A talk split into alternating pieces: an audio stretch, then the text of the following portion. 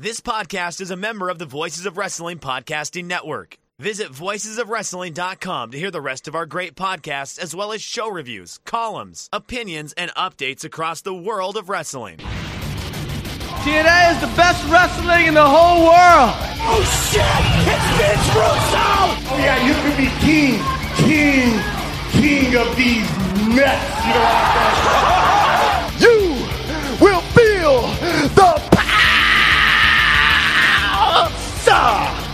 Period.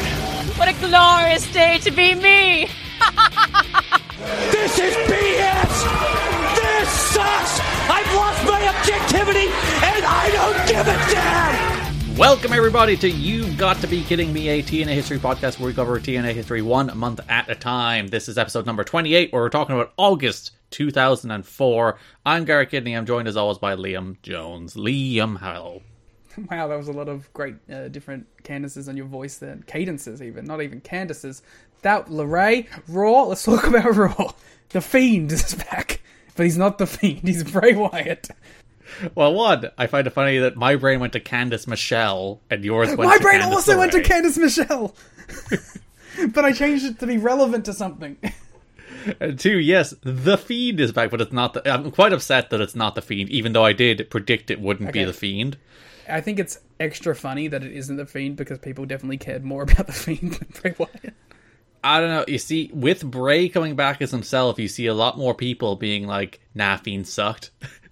Willing to admit to themselves that it was a bad character who was never good, and Bray is back, but also they'll lose their shit again when he does the Fiend in two years. I think he's just gonna, they're just gonna make Bo the Fiend, right? Like that's gonna be the shtick. So it's gonna be like Bo and Bray teaming up. Bring Alexa into the stable. Well, that's the thing, right? The, everyone's all these nerds very excited about the Wyatt Six.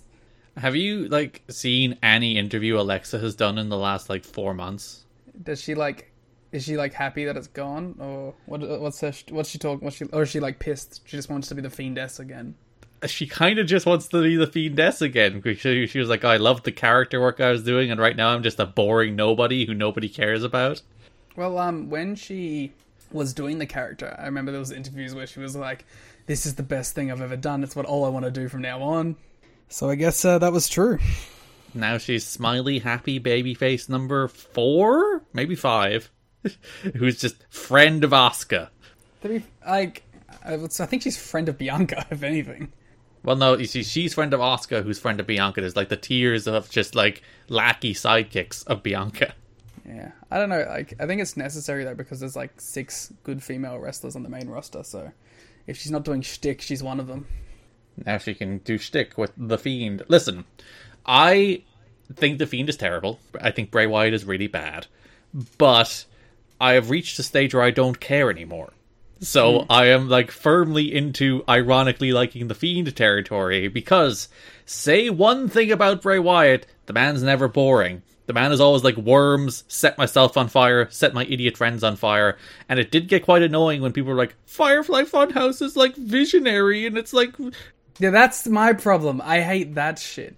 I, I don't mind if you look at it and go, ha, this is pretty fun. But when you start comparing it to like, this is pro wrestling but high art. Like, if I had to hear one more person put over that fucking John Cena Firefly Funhouse goddamn match from that Mania, it's like, I liked it in the same way that I like the final deletion. Like, hmm. it's cheesy and corny and dumb and fun. But when you come to me and you're like, this is high art pro wrestling, I'm like, fuck you. It's not deep. It's literally not that deep. Yeah, that's but so that's what I can't stand. Like, if you like it as like and just like it, that's cool, man. I don't begrudging you for that. But when you tell me that it's something more than what it is, that's when I get frustrated. Whereas I'm here to now laugh at the Fiend and Bray Wyatt. I hope he does worms. I hope he sets himself on fire every week.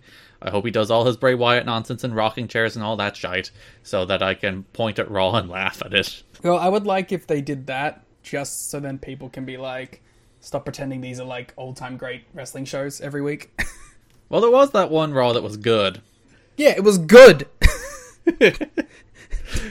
That's the problem, Garrett. I don't mind if you think they're good. My problem is when you think they're like amazing shows. My favorite thing is that people are so mad at the idea that the people are enjoying Raw that they've concocted a cage match conspiracy. That they believe that like people are juicing the cage match ratings for WWE. It's like no, people just liked Raw. And then the next week it was back down to a six. Oh look, I guess the conspiracy only lasted one episode of Raw. Yeah, those ratings were still high. Say what you want. Those ratings did not. That episode did not deserve nines and tens. Okay. Wow, you are in the cage match conspiracy uh, sect. I I'm see not. how it is. No, I'm not in a conspiracy. I acknowledge that people did it. I just think that people are stupid.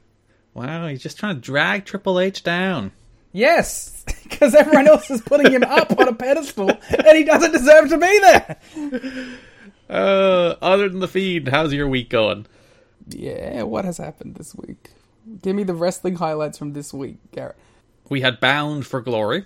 Yeah, um, the world exploded because they changed the camera. Yeah, you have it facing the crowd instead of facing the stage. Uh, New Japan just announced a bunch of titles. Ren Narita is the son of Strong Style now. Oh, did you see the shot of him bleeding on Strong? yeah, it was awesome. He's the best. He is Shibata.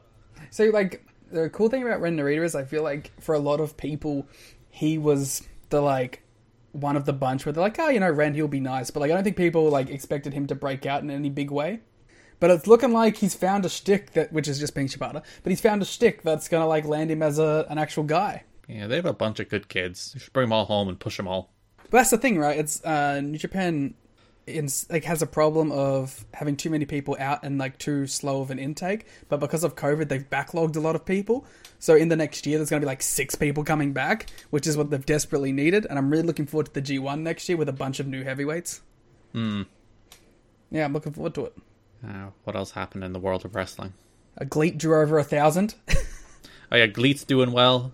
We are the the GLEAT defense squad against all the haters who just want to shit on GLEAT's success. Yeah, um, Kaito Ishida versus Tetsuya Izuchi may be the best match in company history, and also Kaito. Like, I was watching that match, and I was watching it in front of this like really full Korakuen Hall, and I was like, oh man, this is like a giant show. This show, like this, uh, GLEAT feels major league because of this. I'm excited for what people can cheer. Me saying that for the last two years. Yeah, well, it, it feels like we're approaching it at least. Hmm. It helps that like I think forty percent of the next New Japan tour is in cheering venues. That's nice. Yeah, so like most of the the tag leagues are going to have cheering. So, hey, you know, if you want to watch the least interesting New Japan tour, God damn it, Monkey Paw cursed. It's like I want cheering back. It's like, well, we've got the World Tag League for you. Yeah, maybe it'll be fun because they've got a bunch of new teams and stuff, and they're bringing people in. We had a full Extreme Rules, which had a good opener, and the rest of the show was really boring. I watched the, the opener and then got very bored and just skipped to Bray Wyatt. Because like there was a bunch of it's the classic like there was nothing wrong with Finn and Edge. Like it wasn't bad, but it was also just very long and not very interesting. No. it's like an NWA TNA main event. Oh, we'll get to that. At least, um, at least it was nice that Finn won. It's cool that that, that young whippersnapper Finn Balor um, got a push. You see, he is reaching the classic over 40s pushed WWE division, so good for Yes. him. He's finally gotten there. bunch of people finished up with Impact. That's fun. Not because they're leaving, but because it's just fun. You know, more free agents hanging around. Impact's got a hell of a roster, though. Like, is, is there, I am a notorious like judger of modern Impact, but I will admit they have a great roster, and they and they bring in the most interesting outsiders of maybe any other company. Yeah. Like, oh, let's just have two weeks of like Mascara Dorado coming in and having cool matches. Yeah. Like, all right, cool, fucking sweet. Let's just let's go to Texas and have Hyon come in, who is great and underrated and should be signed by someone. That's like one of the, the, the NWA TNA legacies, isn't it? Which they, they, they honestly didn't do enough of in the year we're watching right now, which makes it a little boring. But when you're just willing to be like, little? if we, when you're willing to be like, we have access to a guy, not for very long, but he's good, so let's just do something with him for a little bit. Good. Uh, let let me direct you to Big Vito, oh who they're god, currently doing that with. yeah, he's done though. Will we've seen the last of Big Vito this month, Psicosis. who looks jacked. He looks great, by the way. Got the mask back on too. There's a Psicosis against Jeff Jarrett Impact match. The match isn't very good, but it's like the most WCW worldwide TNA has ever been. Mhm. Yeah, that was fun. I enjoy. Like the cool thing about Impact is too. They're like, all right, we have this guy for like two weeks. Let's just put him in like a one on one with a main eventer. Mm. He should win. He should have beaten Jarrett. Challenge for the NWA title. Psicosis versus Jeff Hardy would be really cool. So we are talking about the month that is August Aw, 2004. I don't wanna- I don't want to talk about this month. Liam, I, I have a, a major confession to start with. I I am known as a TNA historian. I am known as a guy who's watched every TNA show. This is my first time watching all of these TNA pay per views. Wow. How does it feel? They're really boring. I was vindicated and like be skipping them. So, uh, take me back to when you did your, your first TNA watch through. What made you skip these shows? So yeah, it would have been God probably over a decade ago that I actually sat down and like went through all of the Asylum shows one after another, and like 2003, as we talked about, it's like wacky and stupid. There's just people there Yeah. every week for two weeks. You get Mike Awesome showing And has some every day. good like months in there too. and Raven's great. Yeah. Impact Hall of Famer Raven, by the way. Yeah, you're welcome. David Young next year. And then you get into 04, and just as the year goes on, it just gets less and less interesting and more and more boring and more and more holding patterny, and Jarrett gets worse and worse. And I just, I just stopped watching. There was just nothing interesting anymore. And I, once I cleared like all the X Cup stuff, which at least I had some wacky intrigue in, then there's just there's just nothing left. What am I gonna do? Watch Raven and Todd Sexton on Impact? Actually, no, I've seen the impacts. I tell like I've seen all the impacts. It's the pay per views I haven't seen. That this this is my first time actually sitting down to watch them all. I've seen bits and pieces on these pay per views, but never all of them. I've never Really sat down to watch the justify it here. I've never sat down to watch the Glenn Gilberti versus David Young final gut check match. I don't remember it to be honest. I can think of maybe two things this month that are good. Mm-hmm. so, oh no, three. I thought of a third one. Oh, that's nice. I think that Raven has had a good month. I think um, that the Goldilocks storyline has been good this month, Classic. and uh, I think that um, I think I was just gonna say Alex Shelley, who was in the Goldilocks storyline. Yeah, it's like we've been giving out about these months for a while now uh, that they haven't been very interesting. This is somehow like nothing happens this month. Literally nothing. In an entire month of television, there's nothing that you can be like, this is the month that X happened. Like the watch along we did, which was the first show of the month. Like we only did it because it, it looked like a decent card. NWTNA 106, August 4th. That's the one we did the watch along for. When I looked at the cards for these watch alongs, it's like there's there's not even like a thing on any of these shows that's like, let's do that for the watch along. It's just like, let's just pick one, I guess. Let's just pick the first show of the month. Yeah, Which is a real hard sell for you to go to tnachat.com and listen to that watch along of the we just picked a show. yeah, yeah. Uh, um, we tried. you know, we tried to make it funny. Uh, But you know what? We're going to really make it up for you soon because soon, monthly pay per views, those watch alongs are just bound to be a fun time all round. They are bound for glory. They are bound for glory. They are bound for Victory Road. What's the first one, Garrett? Victory Road. Damn, yeah. We're, we are on the victory road now. But like, eh, it's not even that like, everything is stuck in a holding pattern because they're building to something. Like they're building for to the date with Faith on September eighth, which is the Jarrett and Hardy match for the title, and the last Asylum show. We'll get into that in a sec. Uh, and that's what they're building toward, and they spend the entire month building toward tag titles contenders. Like the X Division does have stuff happening. There's a new champion in the X Division this month, so at least there's something there. But like the Dusty and Russo story is just the literally fucking same thing every week. And nothing changes. Everyone comes out doing the same thing they've done last week and the week before and the week before that. And it's just it's such a it's such a nothing happening month of television. More than I think any month of television. Like last month you were like, yeah, it wasn't great, but you had the naturals against AMW Six Sides of Steel. You had some something that was like relevant and interesting. June you'd be like anniversary show, debut of Impact, debut of Jeff Hardy. Something. Even when the shows aren't great, there's something you can be like, this is the thing that makes this month interesting. What's the thing that makes August interesting? Nothing. Nothing. There's nothing interesting. Do you think it's um, just because we've re entered another holding pattern until they go to their new structure? Yeah, it has been holding pattern into holding pattern into holding pattern, hasn't it? Because it's like we just have to get on TV, and now when it's either on TV, it's like the TV just becomes the most forgettable, nothing happening show. There's five squash matches and an okay But I'd event. still rather watch it than the fucking pay per views. And then you get to like, all right, now we're ending the the, the weekly pay per views because they they haven't done better numbers in the Impact era, which is what they would have hoped for. That that somehow Impact would have sold pay per views. God forbid how it's not happening with all its squash matches, and. Now we're moving into the, the, the monthly pay per view year, and we have another transition phase between the, the now and then. Yeah, no. At least we're almost out of it. Yeah, it's awful. It's a bad. It's bad shows. Like I don't know, man. It's how do you get excited for anything here? It's so- this. It's times like this that make me wish we were doing like I don't know WCW Thunder because at least it'd be stupid. That's the thing. That's the the Bray Wyatt principle. It's the same thing with Vinny Rue. You you like you can say an awful lot of things about Vince Russo's booking of pro wrestling, And we have. and we will in the future. But the one thing you can never say about Vinny Rue is that he's boring. Yeah.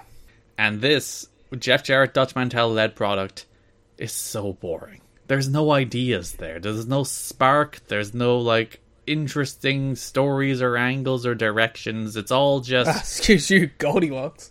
Yeah, well, yeah. Everyone still buries. Though I will say Wade Keller came around to Goldie. I was looking at the, the reviews of these shows, and everyone's like, Goldie's terrible. And Wade Keller's like, I've come around on Goldie. It's like, yeah, Wade, well Wade done.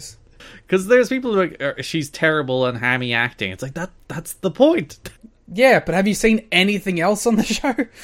yeah, the great acting you get in the Jeff Jarrett segments. And, well, to be fair, Vince Russo does look miserable. That's very convincing.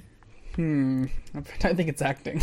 Uh, but yeah, it's, it's, it's, it's not, it's not a good month. Yeah, well, you know, what can you do? All we can do is get through it quickly so we can get to the next one. Uh, before we get into it, a reminder you can head to our Ooh. favorite website in the world, tnachat.com. I heard they have anniversary billing now. Oh, they do. Yeah, you don't have to worry about that anymore. You, you when you sign up is when you'll renew. So if you sign up when this goes up today in the middle of October, you'll renew in the middle of November. Which, which means all the people, and it happened more often than I cared for, that a bunch of people would sign up for it at the very end of the month, and I'm like, no, no, we're gonna charge you again. Fair enough, money. And I'm, but also, and I'm sitting there like, yes, yes. I was like, no, just wait a few Fall days and then you won't be charged. But it's like, no, we have anniversary billing now, so uh, if you, whenever you sign up, you'll be charged the the month after that. So you don't have to worry about any of that stuff anymore. You can head to patreon.com slash kidding me, where you can get our watch alongs, where you can get our entire Ring Ka King series, where you can get our entire Global Force Wrestling series finished, Oof. where you can get our entire uh, Monday Night War series. oh, that was a thing. That one was fun. Things were bad. 14 episodes of Ring Ka King, I think 10 episodes of Monday Night Wars, 4 episodes of GFW. Starting next weekend, we'll be starting our Wrestling Society X series, Man, that's some real sicko shit. which Liam is very excited for. We all we've also done drafts of the end of year every year. We've done best of end of year awards. Rain Takers. Rain Takers, yes, our ongoing series covering New Japan from 10 years ago. We covered that Chris Rock movie. yeah, I was gonna say we did the Chris Rock movie. We did a watch along of a WrestleMania in there somewhere. So all of that, I think we have over seventy or maybe even eighty at this stage pieces of exclusive audio. which isn't bad for like how long we've been around. Yeah, it's more than one a week, give or take. That's some good value right there. Patreon.com slash kidding me or TNAchat.com for all your favorite extra Garrett and Liam content. We appreciate any support you can give.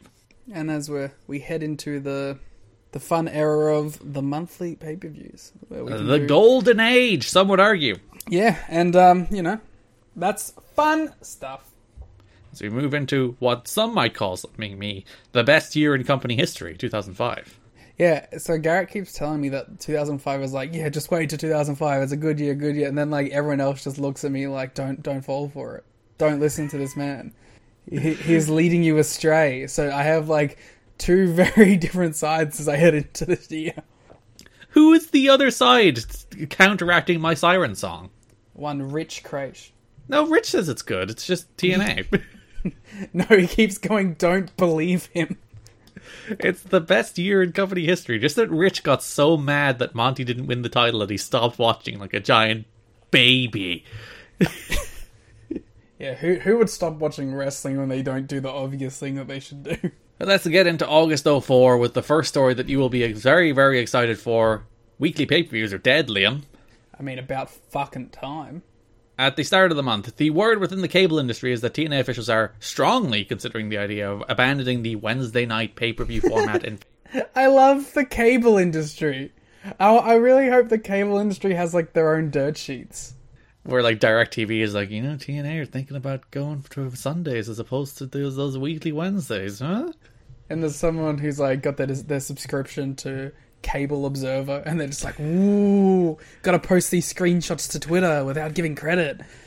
In favor of producing monthly events on Sunday nights. TNA has yet to clear this plan with its distributor in demand, but that doesn't appear to be a concern. In demand, are like they're doing no numbers, we don't care. Like, do whatever you want, man. Among the main motivations behind the move is the feeling that DirecTV officials have given up on the weekly concept. They have, so should TNA, but would be more likely to carry TNA events if they were held monthly in the traditional Sunday night time slot.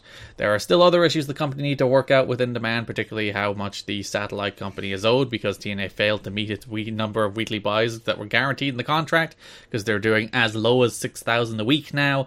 But they think if they move to a, a monthly pay per view uh, at 29 bucks, they could potentially make more money than the weeklies do. Then the following week, they officially announced that details of TNA's plans for a major overhaul of their business model continue to become known despite no official announcements. September 8th will be the final live weekly pay per view.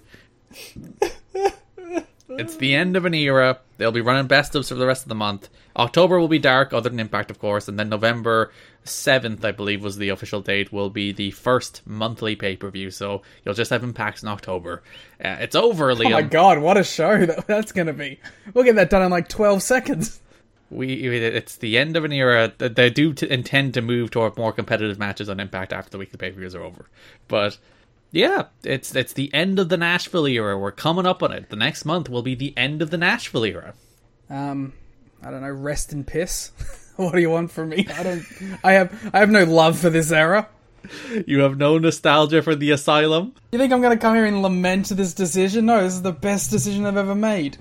it's not fun. I don't like it. You'll be like like pining for lollipop dancing in her cage. Uh, they got rid of that eons ago. I've moved on. You'll be thinking about all your sex memories. I didn't remember. I did uh, did have a brief sex memory, as um they used the sex theme song in one of the openers for the the TV this uh, this month. So I was like, oh, it's been a while since I've heard that. Just to bring back some nostalgia for you. Yeah, I, I there was a sign that was like, please don't sell out Nashville, and I was like, fuck off. because this is second week of the month where like the, the plans leaked officially that like the the last Nashville show will be in September, and I feel like the Nashville reactions, which weren't great in the first place, just tanked after that. They were like, "You're leaving us. We don't care anymore." Big uh, full sail chanting uh, that they want to get the takeovers back. and like there's still a bunch of rumors about where they'll hold the monthly pay-per-views uh, i think that dave has that like they, they might be considering doing like every few in nashville and there's like a big push from jarrett we'll talk about in a sec where he wants the pay-per-views in in nashville but they're like nah orlando we're moving we're moving base everything's in orlando now Uh, They talked about doing the house shows, so it's like you could still run some some house shows in Nashville. That's the thing that I find interesting is like how their touring schedule like stops. That's what I'm looking forward to seeing the development of like because to my understanding it's but it's basically just Florida now, right? pretty much So like I feel like maybe that's a misstep. I feel like you could get away with still doing like shows in Nashville that just aren't on TV. But um I don't know. Maybe that's just too much effort. in terms of televised events, there's not another televised event outside of Orlando until Banff Royal 6. So we're in Orlando for a couple of years. They do start doing house shows in 0506. Oh, that makes sense then. But that's, it's going to be an interesting uh, development as we see how the company's schedule changes. If they can double the buy rate for the Sunday show compared to their weekly pay per views at the higher price point, they can break even and even make a small profit. Uh, with a weekly budget of 100 grand a week for their current pay per views, they can cut out 250,000 of that by running in, in the, the monthly pay per view instead. TNA is also banking on cable companies getting behind more traditional Sunday night format, remembering the glory days of the WCW versus WWF war. TNA will also move out of Nashville entirely, taping Impact for Fox Sports Net on Tuesdays now rather than Thursdays in Orlando, and may even start doing double headers, taping two at once as opposed to taping every week. So that's that, that's a big issue for talent because uh, as it is now, talent usually get about four to ten dates a month from TNA. They get like Impact every week in the pay per view every week, and depending how many there are a month, that's how many they get. If they cut away the pay per views for from four to one, they're losing three in paydays.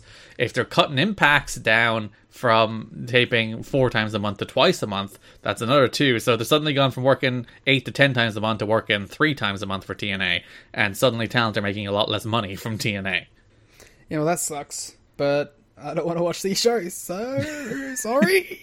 I guess like the trade-off here is that like I don't know where the current stance is of TNA controlling their indie bookings, but that needs to be given completely back to the workers at this point. When you're like, uh, suddenly we're not only cutting it, it's not even in half, it's down to a third of the dates we were giving you. Just take your indie dates. We, we can't tell you not to work Ring of Honor anymore. But also like we're not going to take that percentage from your indie dates anymore. Uh, I think the company still need that, so that's probably not going to No. happen. That, that, that there needs to be some consideration put into place here. Is like we're going to you're going to earn a lot less money, so maybe you have more control of your outside bookings. Uh, the reason September 8 is the date with Fate is they were scheduled for a two week hiatus after that because of the state fair anyway. So they're like, let's just do that and we're gone. Peace out, suckers. We'll never see you so again. So funny that they always took the backseat to the state fair. Listen, you, you can't usurp the Nashville State Fair. It's it's it's world famous. They should be running at the Nashville State Fair. I've seen Heels. That was their giant show in the climax of Heels. You would have done your best number. Yeah, they did crazy. They did like 50,000 people in that Heels episode. Wow, a uh, shoot fifty thousand for Stephen Amell's wrestling promotion. Yeah, it was brother versus brother versus Wild Bill in a ladder match. I haven't watched any of Heels. What the fuck is wrong with you? Heels rocks. Season 2 coming soon. I'm clearly just a hater of heels. I'm more. If it was a babyface show, I'd watch it. Ah, that's that's the thing. The baby faces are heel and the heels are the baby faces. Wrestling. I hope the the hashtag for heels is hashtag heels. it should be. Uh, have you? Well, you should have been watching it because they had TNA footage in it. Oh yeah, they do. The rival promotions TNA. Yeah, they had Abyss taking like barbed wire, and they were like, "Look at this garbage wrestling happening down in Florida." So speaking of garbage wrestling in Florida, Jeff Jarrett apparently fought hard to keep some shows in Nashville. Specifically, Jarrett lives in the area and tried to convince Carter to hold monthly pay per views, but she's like, "Nope, we're going to Florida." There is said to be some friction between Carter and Jarrett over this move, but nothing that can't be worked out. I wouldn't mind if they like uh, alternated between the two for pay per views. Mm. I mean, just like you know, it gets a bit tiresome visually when every show looks the same. So I wouldn't mind if you started swapping out buildings for the big shows. On the flip side, the Asylum's a bad looking building. I mean, yeah, but if you're running it like once every two months, you could probably go for something a bit bigger. Uh, this is one to keep our eye on for the rest of TNA history. Observers say that while Jarrett and Dixie have had their share of disagreements in recent weeks, there is no sign that their relationship has fallen apart. Wrestler said it appears that TNA upper management keep Dixie very well insulated from criticism, and even when Dixie lets them know that she didn't care for one of the shows, she is quickly reminded she- that she doesn't understand the wrestling business as well as the Jarretts and other officials do. Listen here, toots. Don't give your opinion on our wrestling shows. Let the men do the men business. and like there surely reaches a stage where she's like we're giving away tickets for every show and we're drawing 6000 pay-per-view buys every week for a tenner how well do these people know the wrestling business And Jeff Jarrett hasn't followed me on Twitter yet.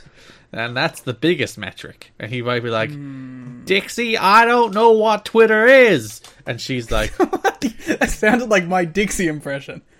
I see. They're both like you, you. You just go to southern accent for both, and I'm like, I, I can't quite do like the Dixie. I, I tried to put an affect on it, but no, sorry. Well, Dixie. That's I did Jerry. it's way too deep. It's way too deep for Jeff. Uh, I can do Jerry. We've learned at least. Jerry looking good, by the way. Saw him on the on the Tales from the Territory show. Man's man's hanging in there, looking well. Oh yeah, and he was on the the Ric Flair's last match show as well. It's nice to see him Nice to see Jerry uh, making his his face known again, getting all his credit for NWA TNA.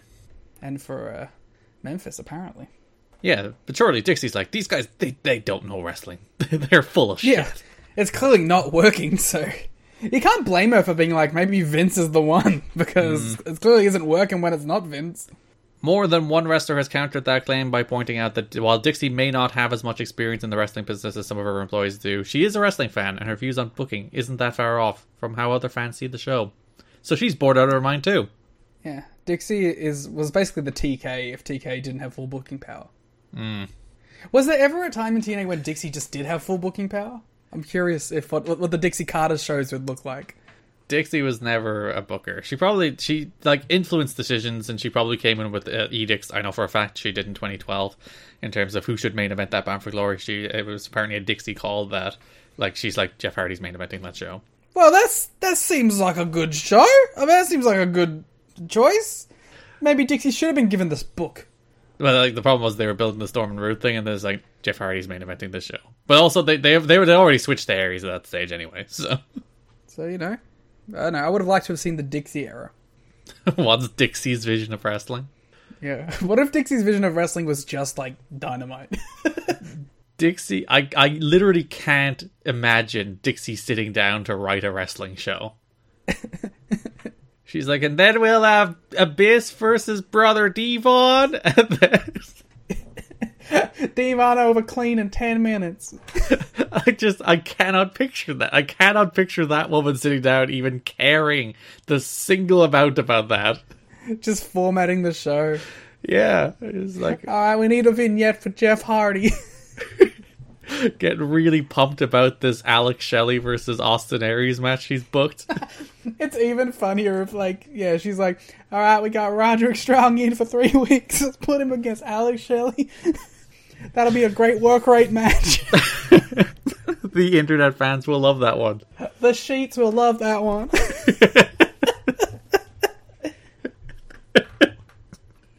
Uh, we should um get Dixie on the show and get her to fantasy book a card. Let's get her on the draft. Let's get her on the draft episode. They like the Jim Cornette books so and so year of running a company. It's like Dixie Carter books 2012 TNA. Yes. All right, Dixie. Outstanding invite. Jeff Jarrett held several talent meetings with various groups of wrestlers prior to the pay per view last Wednesday. This is like the third week of the month to inform them of the company switch from weekly pay per views to monthly events. There was a bit of a lag there because it got out in the media before they actually informed talent, which is never ideal. Tell your talent hmm. things for the love of God. But Evergreen statement. I know. And many wrestlers are understandably concerned because they will be losing three dates per month and maybe two more if the company decides to tape Impact on a bi weekly basis. Then again, not all of them were working every Impact taping, and it wasn't long ago that there were only four dates a month. Like this current setup has only been since June, so the the, the good the good days didn't last in terms of the paydays they were getting from TNA. Yeah. Ah, listen. I mean, I don't know. I'm into it. Like, I, I want to know like how many of the wrestlers thought this was actually going to be good for the product, though. I I'd imagine most of them are the exact same as us, sitting here being like these shows are stretched too thin. There is not enough content for eight shows a month, and it's just resulting in some of the most boring nothing happening TV you'll see in a long old while. And I think a lot of them would be like, it's probably better off if we're running less shows and building to one destination point. And they also mentioned how like they prefer the Impact shows in general. Mm. Because well, part of it is because the crowds are hotter, which may not be the case this month, but. Yeah. because that crowd has been given nothing for two months. So of course they're like, all right, I'll just sit here and watch my freaking Jeff Hardy squash match where he does nothing and hits a swanton. Garrett, I have breaking New Japan news. What's your breaking New Japan news? I believe the King of Pro Wrestling title has been destroyed. Oh no! We we may have seen the end of the KOPW. Leave the memories alone. as El Phantasmo jumped on it and it, exploded everywhere. That's a good as good a write off for a belt as any, I guess. Much like the write off for the NWA TNA weekly pay per view. Uh, we have a Dixie quote here, Liam, if you'd like to read it.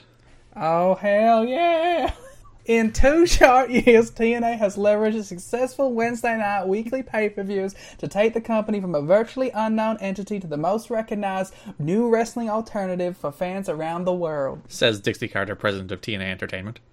As we continue to grow company across all platforms and take advantage and respond to the ever changing cable and satellite marketplace, we strongly believe the move to a monthly pay per view event format will be another positive step in establishing ourselves as a serious contender in our industry. Carter added. This change in business strategy has been very well received by our pay per view partners. Please follow me on Twitter. So like there, there's not much there. It's it's the classics like, oh, the industry is changing and we're changing with it, even though this weekly pay per view format never worked and would never work. I think it's also like it's it's big corporate speak of like we're doing something which could be perceived as bad, but we're going to frame it as like this great decision that everyone's going to love. Yeah, that's the best natural next step for the company because the first two years were so successful, and now this is going to become more successful. This is what the two years were building toward, of course. Not that the monthly pay per view model never really worked; it never got off the ground. They only had a, a few real hits in the era, and now they're trying to move to something else. Hmm. But you know, good for the twentieth time that I can say it. Speaking of random things that probably got misinterpreted, at the August 18th show, the word backstage was spreading that TNA might indeed be launching a two hour primetime show to help promote their monthly pay per views beginning in November. During the pre show locker room meeting, Jerry Lynn stood up and asked whether Jeff Jarrett is considering adding a second hour to Impact, given they're getting rid of the two hour show. And Jarrett said, I'm way ahead of you. I'm way ahead of you, Jerry. Jerry, I'm way ahead of you, Jerry. One quote wrestler quoted Jarrett as saying, which feels like a thing he said to, to like again positive spin things, and then it got us like, oh, they're they're thinking about adding another hour to Impact. I think it's his way of saying, "Shut the fuck up, Jerry."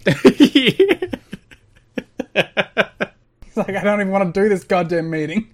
So yeah, there you go. We'll talk about this more uh, next month, of course, because that's when the actual Asylum shows come to an end. So we'll do a bit of a retrospective on the Asylum era. Not that there's anything we haven't said already at this stage. Can't wait to say some real positive bullshit about it. but but September eighth will be the final Asylum show, and of course, the, the, this will be the, the September will be the last episode we cover month by month. So uh, as you've noticed, the pod, format of this podcast has been we'll we'll do a month. We're talking about August this month, whereas starting from the October slash November episode, we'll be talking about pay per view by pay per view. So that October November episode will build up to Victory Road. December episode will build up to Turning Point. January episode will build up as far as Final Resolution. So on, so forth. You've definitely told me this before, but I definitely did not remember that we were doing that. And I was like, "Oh shit, let's go!" I've said that to you like three different times, but yeah, I don't remember. That was like four years ago when we started this. it just it just makes a lot more sense to cover instead of doing half a pay per view build, a pay per view, and half a pay per view build. We'll just do the pay per view builds. That makes it, it, it's it's a lot cleaner. Yeah, sure. TNA's working agreements are kind of on the rocks, both of them. Whatever working agreement was formed between TNA and Carlos Colon of World Wrestling Council appears to have fizzled out before it even started. Although IWA booker Savio Vega and Dutch Mantell are still not on the best terms, it wouldn't be surprising to see TNA attempt to make a working relationship with Puerto Rico's top promotion. Please say the next line as flat as possible. The business relationship with AAA and Antonio Pena fell apart. Oh. Aww. As noted for months, it has been hanging by a thread, particularly when Amarante Quintero had to book minis independently at the last minute for the anniversary show after AAA screwed up. No reason was given for the breakup other than the general impossibility of doing business with Pena and his frequent promises to come to Nashville or Orlando to talk about projects and then not showing up at the very last minute. So, AAA relationship dead in the water. Does there still like you still get La Parca? It's not the AAA La Parca because this is the year where it's LA Park and there's a AAA La Parca, but it's the sh- it's the it's the good LA Park.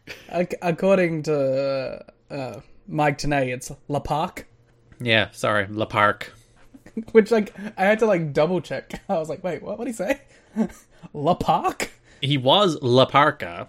So I guess when he's gotten rid of the A at first, he was just like it's La Park instead of LA Park. LA Park is so much cooler though. Hmm, so it is it is the real deal though, not the fake one. We'll see the fake one in like 2018 TNA. I feel bad for the fake one because the fake one was also extremely over and good. Hmm, and you also get Psicosis this month, so you, you do still get some Mexican wrestlers on the show this month. Hell yeah.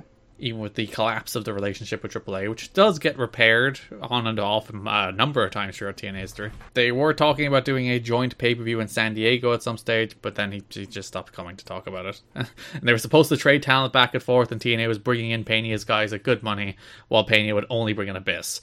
Uh, so Uh, there's a lot of problems either side.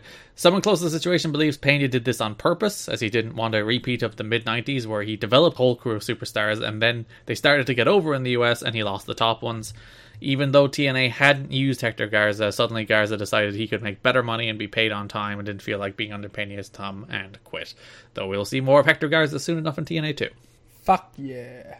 Speaking of people we'll see more of in TNA soon, and also less of, Brian Spanky Kendrick was backstage at one of TNA's events, and sources believe he will debut in the company and maybe as soon as the X Division Gauntlet, which didn't quite work out, but he will be there as soon as a different X Division Gauntlet coming up soon. Uh, I don't know. Am I, I, I am I allowed to be excited for this now? No, that would make you anti-Semitic and racist and whatever else Brian Kendrick spewed out in his drug-addled brain. I mean, but like, who's surprised? Anyone ever seen that those London, London and Kendrick shoot interviews? I was like eight and I saw those. Okay, man. He was exposing you to all kinds of worldviews. Yeah, I knew that he was crazy when he started talking about ghosts. I was like, yeah, okay, this man's off his rocker. The ghosts? That's your breaking point with Brian Kendrick? Yeah, but that was like the first thing he said that came out of his mouth. I was like, all right, this man's this man's cannot be trusted. Wow, somebody doesn't believe in ghosts over here. I don't believe in ghosts. No, neither do I. I love ghost I'm shows. not, I'm not a I'm not a child. I absolutely love ghost shows. I don't believe in ghosts; they're not real. But I love watching people fumble around in the dark and be like, "There's a mild bump as the building settles," and they're like, "Oh, what was that?" Yeah, have they never lived in a, like an old house before where it just goes cronk out of nowhere? Yeah, not even old houses, even like new houses do that because like the building is warm during the day, and as it cools down at night, it, it expands and contracts and makes clocking noises, and there are ghosts. And they're like, please speak to me. Let voices from the beyond speak to me about your ratings for Jason Cross versus AJ Styles from Impact number 10. It was okay.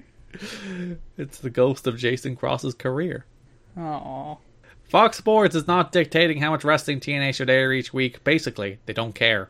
There is some speculation that network, that network executives have instructed TNA officials to limit the amount of talking and out of ring angles that take place in the show, but one industry source says that's not the case. They're paying for that time slot, so they can do whatever they want with it, within reason. They should do a live sex celebration. It did great numbers for the. WWE. I like how like there's a lot of speculation as like what do Fox Sports want out of this? Uh, how are they feeling? It's like money clears, we happy. I think most of the time the networks are just like, yeah, whatever, man. Don't don't tank your ratings completely and we're fine. And in this case, they don't even need to do that. They're like, yeah, just clear the check, baby. Yeah, and, and like there is some uh, instances in TNA history it's like where they're like, "Stop hitting women, stop it. We don't like it." Oh yeah, get them out of those cages. But no, there's like there's a, an incident in 2007 where Traci Brooks gets, gets hit with a guitar, and for the longest time, it's like men can no longer touch women on this television show. Well, fucking maybe that's good. They really fucking default to that. And it gets the most over thing on every show because wrestling fans are terrible. Yeah, Jerry Lynn hits uh, Traci with a, an air raid crash, and the crowd go absolutely wild at one stage this month. Yeah. Uh, here's a, a wacky alternate feature that might have happened. Mike the Miz, the reality star that WWE recently contacted, was one of the names Johnny Fairplay suggested as an opponent for his reality television challenge that never came to fruition. Mike the Miz could have been an independent TV darling. Imagine a Johnny Fairplay versus the Miz match in 2004 TNA. But like, just imagine like the Miz with like sheet credibility. what a weird alternate reality. I don't think he'd have sheet credibility even if he did the match, Liam. What if he stood like stood in TNA for like six years and it was AJ Styles, Samoa Joe, Kurt Angle, The Miz, TNA legends. No, no, no, no. I refuse to accept this alternate reality. I'm going to will this alternate reality into existence. I'm going to use every ounce of brain power and grey matter that I own to make this a reality. Oh, Brian Kendricks is over here. Oh no. Vince Russo is no longer an active member on the TNA creative team and hasn't been for some time now. And apparently that's a negative. Jeff Jarrett and Dutch Mantell are handling the bulk of booking duties, although Jerry Jarrett is a regular voice in his son's ear. Russo is still with the company as a talent and produces backstage vignettes, but he is no longer involved in the creative writing process. I hate to give Russo any credit, but um, you know these shows have sucked. But also, uh, I want to do the Fortnite L on the head dance uh, at every Vince Russo foible. So fuck you, but I miss you. Uh, Like I'm glad things are looking down for you, but I do wish you were in charge.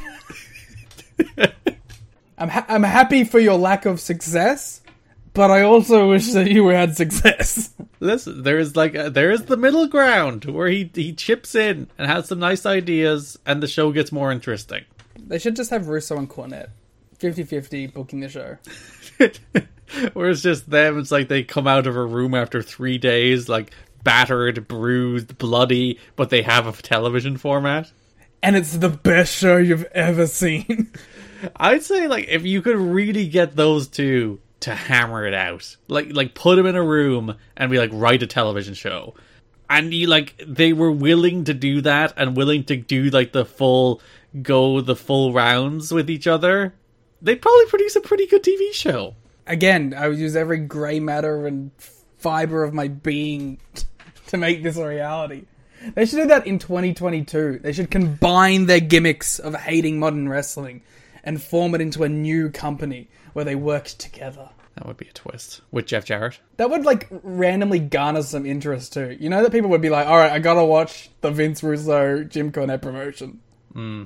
Freddie Prinze Jr. should bring them both in. The creative team's answer to anyone who has asked why there are so many squash matches on Impact is that they feel it's best to get over the characters. Jeff Jarrett's reputation as a booker is that he can't handle objective criticism and doesn't take well to storyline suggestions. Most of the wrestlers have simply thrown their hands up and now just do as they are told, as there is a better chance that they will be punished for daring to make a suggestion than there is their ideas will actually be used.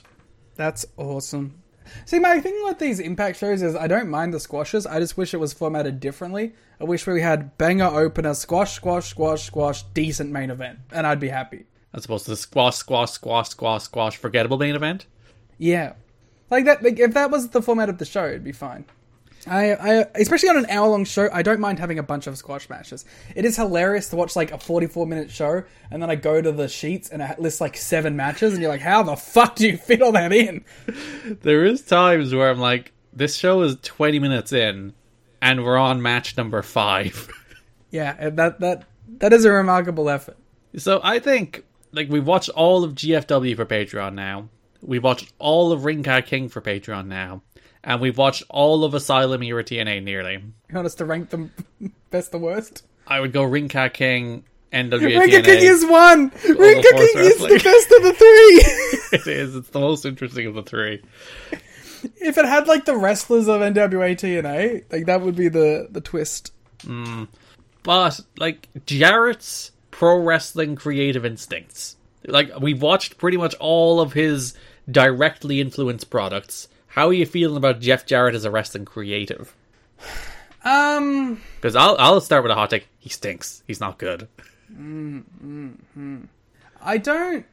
Oof. Oof. I think I think there's a good skeleton there. Mm-hmm. Right, I think there's a good skeleton for a pro wrestling mind there. I just think that there's no meat on it. He needs an ideas guy. Yeah, he needs someone to add that flavor to it. It's like um like he can he can he can boil the chicken, all right? But there's no one there throwing spice in. There's no like that's the, he needs a spice guy. Yeah. And Dutch isn't a spice guy. Arguably, in a crazy like thing that we've worked out, both Russo and Jerry are good spice guys for him. Because I think the Jerry ones were good. It's just him by himself. Like it's sustenance. It is a wrestling show that exists. You get some protein out of it, but um, you probably enjoy it the first time you have it. Uh, but when you have it twice a week, every week, month after month after month, you eventually get sick of the boiled chicken. It's true. You really, you really got the, the most out of that cooking metaphor there. Yeah, I know, right? Uh, but yeah, like I don't know. He, he I think yeah, he's good. He got a good base for things, but he needs someone to add that flair to it. Woo. when it's just him, it is just it's it's it's nothing. It's just nothing. It, like it, you you cannot feel strong emotions about his vision of pro wrestling. It is very simple.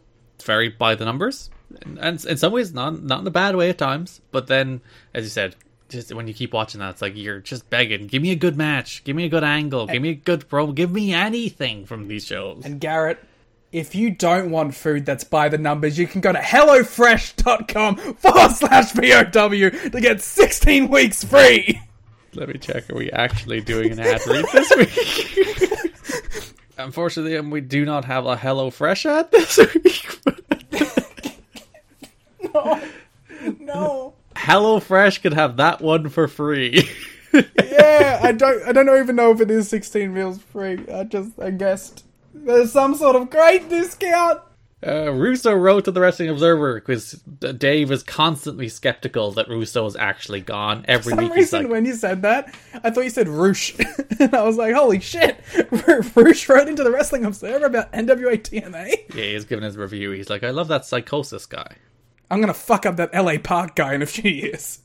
Vince Russo sent us a letter, the Us Being Wrestling Observer, saying he's been off creative for uh, the past three, four weeks. The company had portrayed him as being off creative for much longer. He said until that time, he used to go back to Tennessee after the Florida tapings and stay with Jarrett and Dutch on Fridays, but hasn't done it in a while. He asked Jarrett to take him off creative. He said it's true he did do the D'Lo Brown bit a few weeks ago. Wow, wow, wow. Garrett, your favorite segment of the year was a Vince Russo joint. To be fair, it was meant to set up a heel turn. You know that those vignettes you've been seeing, Eric, that have like that that boo music with a There's dude no appearing. fucking way that's D'Lo.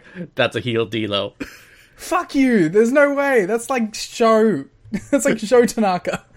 that never goes anywhere. But yeah, those vignettes have been airing. We haven't mentioned them, but they're weird. Like he's in a blue room wearing this fancy gear with like dance music. I assumed it was some European for sure. Nah, that was meant to be D'Lo. That's so that's so funny. But the crux of this message to Dave is that his heart's not in it anymore. He he, he just he just doesn't care. He lost his smile. Well, no, he's trying to become a minister, so he just he doesn't give a shit about wrestling. lie that you won't go. No more yesterdays. And if you watch him on the show, you, you see he doesn't care. You see it. You see it in the man's eyes, and also his mopey facial expressions. That's the character. Um, the, the thing about it is, they now have like an on-screen replacement for him too. like, just write him off, send him home. Well, that's what that's ultimately what they're doing. That's where the Dusty and, and Russo stuff goes. It's, the, it's toward the demise of Vinny Roo. Oh, Dusty could be the spice. The Dusty book. Oh, what a good idea. Maybe Dixie will do that. See, I knew it. I I, I, said- I put it out there, and you fucking just out of park, you know. Out of LA Park. It is now August, and ah. there is no end in sight. to Please vote for us in the Voices of Wrestling End of Year Podcast Awards. stalemate. Nobody knows exactly what the, has kept the deal from being put back together, but it costs the company roughly 18 to 25 percent a week. Uh, I think that's probably the thing that pushed TNA into being like, let's just go monthly because I think DirecTV will be more interested, and they hate these weekly pay per views. There's been a lot of heat on Frank Romano in the office for his inability to get the deal done, as even if DirecTV offers less favorable terms, TNA needs DirecTV far more than DirecTV needs TNA. wow, deep. And the last note for the month is a pretty exciting one. David Sahadi, a former TV mm-hmm. producer with WWE, has joined TNA. He was tight with Jeff Jarrett when both were in WWE. Jeff Jarrett is very high in his work, as were many inside WWE, so expect TNA production values to go up considerably in terms of produced features and videos. The show looking good. Now, fair play the JB for a dude with no experience, for a dude who like literally just opened Premiere on his laptop and started producing all the videos. Yeah. It's been pretty good. It hasn't been awful. And he runs NXT now, so fucking man did well. So yeah, the JB production era is serviceable, got the job done, but you will notice a stark improvement in the quality of video on these shows with the arrival of Do David we know what show that happens on? Uh, you'll see it more and more in the next couple of months. Like you will watch the Victory Road opening video and be like, "Fuck," Okay, I'm looking forward to this. Because this is around the time they start bringing in Barry Scott as well, the, the famous TNA deep voice guy. TNA Wrestling. Cross the line. and that just like he, he is as indelible part a part of TNA as Mike Tenay and Don West and Jeremy Borash and all these like like foundational parts. Barry Scott is right there with all of them. Shout outs to Deadlock, you know?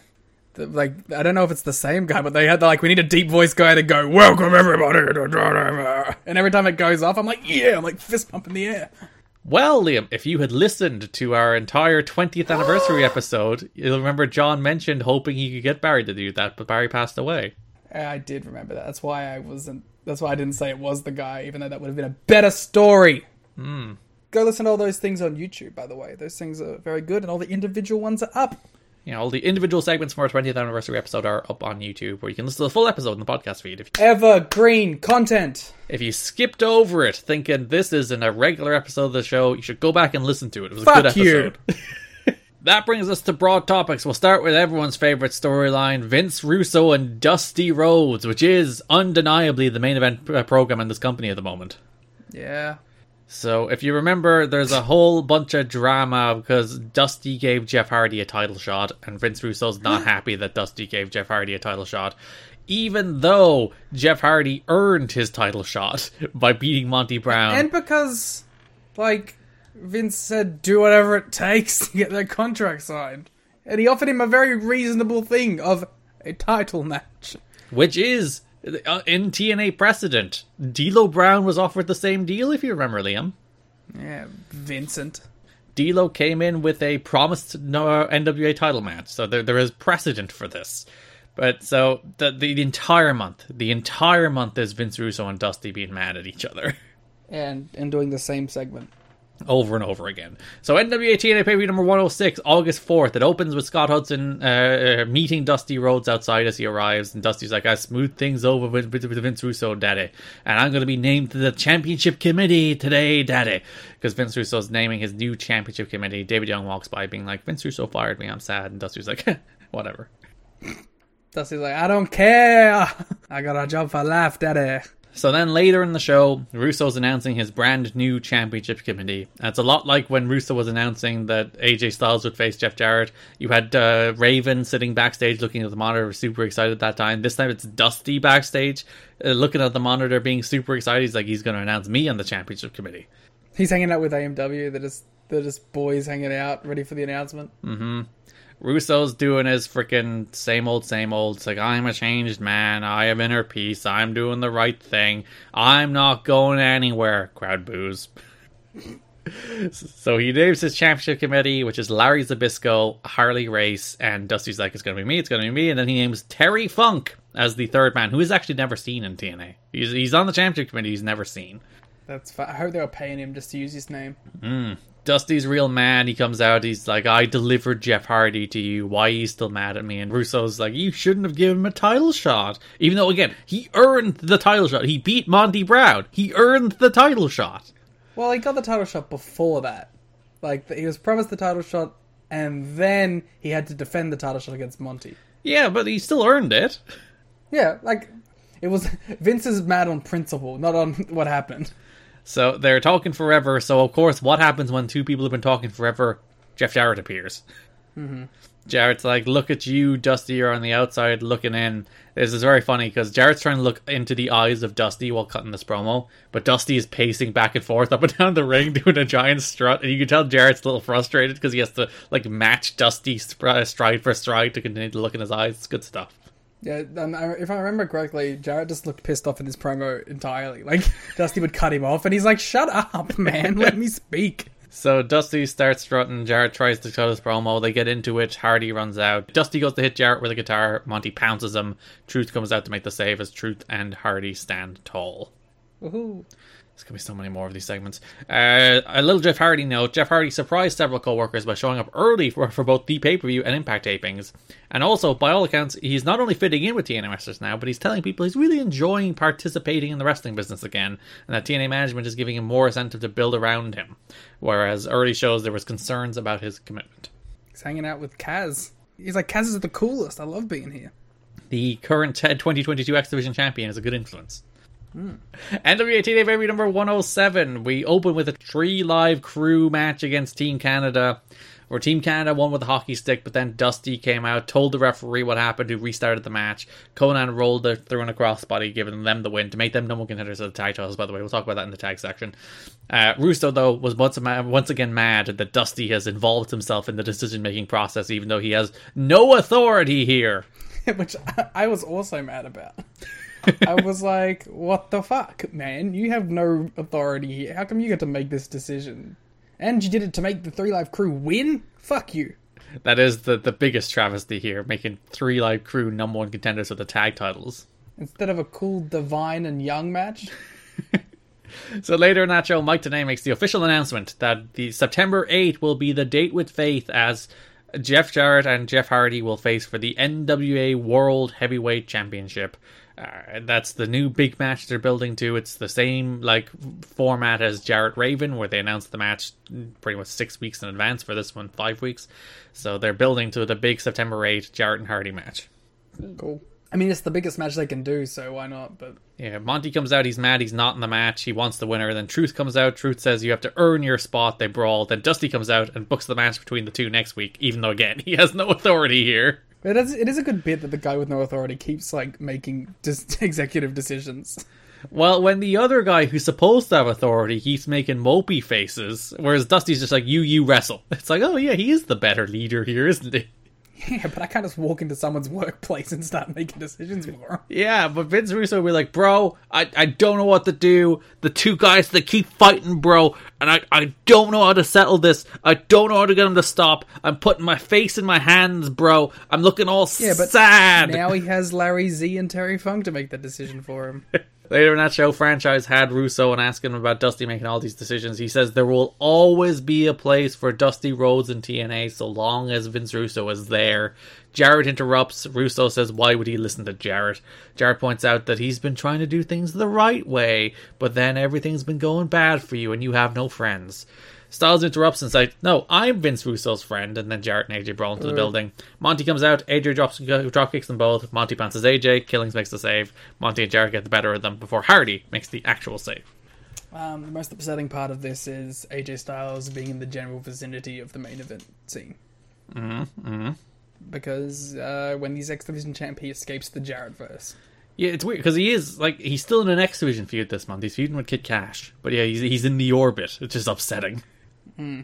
He's in the orbit of planet Planet Jarrett. You can't escape it. It's its gravitational pull is simply too strong. Ugh. Yeah, gravitational pull, not a gravitational push. Hmm. For anyone but him? I made it work. Impact number 11, August 13. Dusty comes out, he interrupts the card rundown. He knows that D'Amore, oh, because Vince Russo has banned D'Amore from interfering from now on. He's, he's not only banned from ring, like interfering, he's banned from ringside. Whereas Dusty's like, I know he'll interfere. Uh, so uh, yeah, I'm just going to beat him up if he does. Yeah, and good old fashioned fist fight. he's just, I like that. It's just, he's going to still interfere. Vince Russo's a dumbass idiot for not thinking he will. So I'm just going to show up and fight him when he does. Well, actually, Vince is in the right, right because if he does interfere, then he has legal obligation and he can fire him. And then, uh, but Dusty ruins that by getting into a fist fight with him and then making them liable. So technically, Vince was one step ahead and Dusty ruined it. that he can countersuit for assault. Yeah, so once again, Dusty fucking everything up. Uh, Petey Williams versus Chris Sabin for the X title on August 18th. D'Amore tried to interfere on PD's behalf, but then Dusty ran him off. Sabin hit the cradle shot, but the ref was distracted by the Dusty and D'Amore brawling. Roode ran in, Northern lariated Sabin, Canadian Destroyer. D'Amore tries to cheap shot Dusty, but then accidentally hits PD. 3LK dragged D'Amore to the ring. D'Amore and Dusty face off for a second, but D'Amore bails. Then Russo shows up and gives out to Dusty once again. So, um, there's not going to be a lot of discussion about what's going on. It's mostly just going to be letting you know what's happening. It's the exact same angle, rinse and repeat over and over again. Vince Russo says, Don't get involved. Dusty gets involved. Vince Russo's mad. They shout at each other. That's all that happens this month across every single television show. And it's like every feud kind of has that formula too. Because the tag teams is just the same tag match seven times. Yeah, it's just Triple X and AMW, which you would think you wouldn't get tired of that, but only the first match is good. And it's just, it's just nothing is happening in this company. It's just the same segments every So, week. um, not a lot of in depth discussion going to come from this podcast this month, or uh, not even like fun rambling and us yelling about things either. Like it's it's just going to be finding out what happened. There is nothing to say about it. There's nothing. Like Dusty's not even good anymore. He's just rambling. He loses his train of thought halfway through half his promos. He, forgot Jeff Jarrett's name at one stage. It's just like Dusty's not even fun. It's just a bunch of dumb people who don't wrestle who are shouting at each other, and they won't even give me anything good. Yeah. I just have to look at sad Vince Russo over and over again. I have to stare at his just run down, disinterested face as he's so upset that he has to make the smallest of decisions and he's still moping every week. And he's so upset that Dusty just wants to fight Scott D'Amore. Later on the show, Dusty and Russo are arguing. Monty wrestles Ron Killings. Killings hits an axe, hits an axe kick, but Kid Cash runs out to pull the referee out. Styles runs off Cash, but the distraction allows Monty to hit the pounce and win. Then we get more drama between Russo and Dusty. Russo wants Dusty to follow the rules. Famous rule follower, of any room. And then He's a new man. Russo's like, don't make me do something I don't want to do. I told you, for as long as you work here, bro, you got a job here. Uh, and he seems to suggest that Dusty is pushing him toward firing the American Dream. Yeah. well. um. uh, well, don't worry. I'll think of something to say about it. I thought the segment where they were backstage yelling at each other Right? was at least done in a different environment, It's true, it was outside. and that made it a little more fun. And I liked they were both telling Hudson to fuck off. Hey, no, I liked Scott. Yeah, but they were just like, what? "Get out of here, you pervert!" Scott has also started adding like witty one-liners to the end of all his interviews. Starting. But you know, usually he's like, "Whoa, I'm aghast." Back to you, Mike and Don. I can't believe what I just witnessed. It was like the segment where Abyss eats all the shrimp. He's like, "I hope you wrote some lemon for that shrimp." It's like, hey, well done, Scott. shrimp. Good job. Naturals defeat Konnan and BG by DQ to retain the tag titles. We'll talk about all this stuff in the tag stuff again. D'Amore tried to. Do- we probably won't actually because nothing actually happens. D'Amore tried to interfere, but Yeah, Dusty. get out of the way now. Dusty intercepted again. Dusty hit Andy Douglas with a hockey stick, but Posey saw it and called for the DQ, allowing the Naturals to retain the tag titles. Mm-hmm. So, Impact number 12, August 20th, we open with Petey Williams versus Eddie Villa. Actually, we don't open, that was middle of the show. Canadian Destroyer for the win. D'Amore comes out, Dusty confronts him. Team Canada attack D'Amore. Trail K makes the save. I literally just did like the Naito half fall asleep. Franchise has Russo. He wants to know what Russo's going to do about Dusty. Russo's like, I need to cool off, bro. I'll do something on Wednesday. Scott D'Amore runs up. He's mad. He wants to know what he's going to do. Russo's like, You're out of line, pal. Everyone on this show is like, oh, I'll work it out on the next one. Don't worry. Everyone's kicking it down the line. Jeff Hammond, by the way, who we haven't even mentioned yet, and he's been on the show for two months. He's doing these six points of impact interviews where he's just talking to a dude. He's like, I think they're pretty good. Yeah, they're solid. They're nice little interviews. It's just like a a- worse version of today's segments. He just wants to run down some story beats, the guy- guys do promos, and then he joins commentary for like the main events on Impact, and he is perfectly serviceable. Yeah, I like the Larry Z one. Yeah, so he's talking to Larry Z here. He talks about Harley Race. He talks about the struggles of a champion, how Funk is a wild card, and Dusty's ego is humongous, and thinks Russo and Rhodes is a ticking time bomb. Mm-hmm. So D'Amore interrupts the card rundown on this and challenges 3LK and Dusty to get it on right now. Dusty took down D'Amore, but then Russo brought out security and separated everybody. Boo.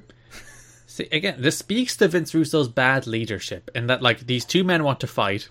If you let them fight, then they wouldn't be interrupting the show every week anymore. So, Whoa, whoa, whoa. Scott D'Amore ain't a wrestler, okay? He's a manager, he's a coach. Hey, he had a 15 minute match with Jerry Lynn. That's a wrestler if I've ever seen one. Sure did. Say goodbye to your credit card rewards. Greedy corporate mega stores, led by Walmart and Target, are pushing for a law in Congress to take away your hard earned cash back and travel points to line their pockets. The Durbin Marshall credit card bill would enact harmful credit card routing mandates that would end credit card rewards as we know it. If you love your credit card rewards, tell your lawmakers hands off my rewards. Tell them to oppose the Durbin Marshall credit card bill.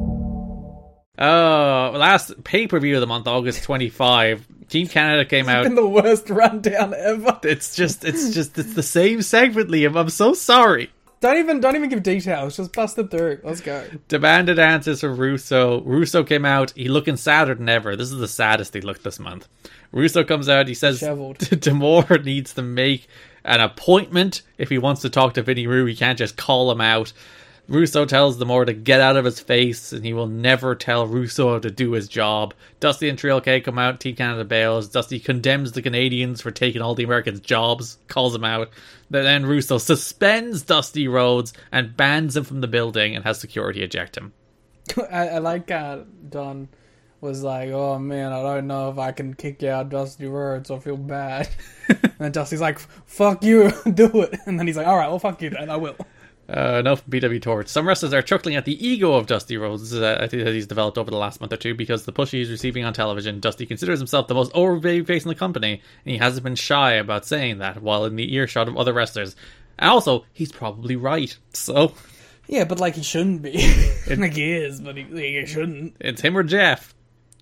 No one else. Maybe AJ. AJ. People do like AJ. Uh, Scott Hudson had Larry Z later in that show. He's focused on September 8th. The Championship Committee are just focused on the Jarrett and Hardy title match. They want none of this business with Dusty and Russo over on the side. That was literally the same segment that Larry Z did last time too, which is very funny. So there was meant to be a six-man tag team match on the show. It was meant to be BG, Konnan, and Dusty against Scott D'Amore, Eric Young, and Johnny Devine. But because Dusty has been suspended, that becomes a handicap match, which 3LK are not entirely happy with because Russo's fucking him over again. Damn. Dusty showed up at ringside, laid into D'Amore. BG pinned Devine with a pump handle slam, but the, the man who stated, Liam, on the record, he will never overturn a referee's decision, Vince Russo came out and overturned a referee's decision. Yeah, that's fucking storytelling, Garrett.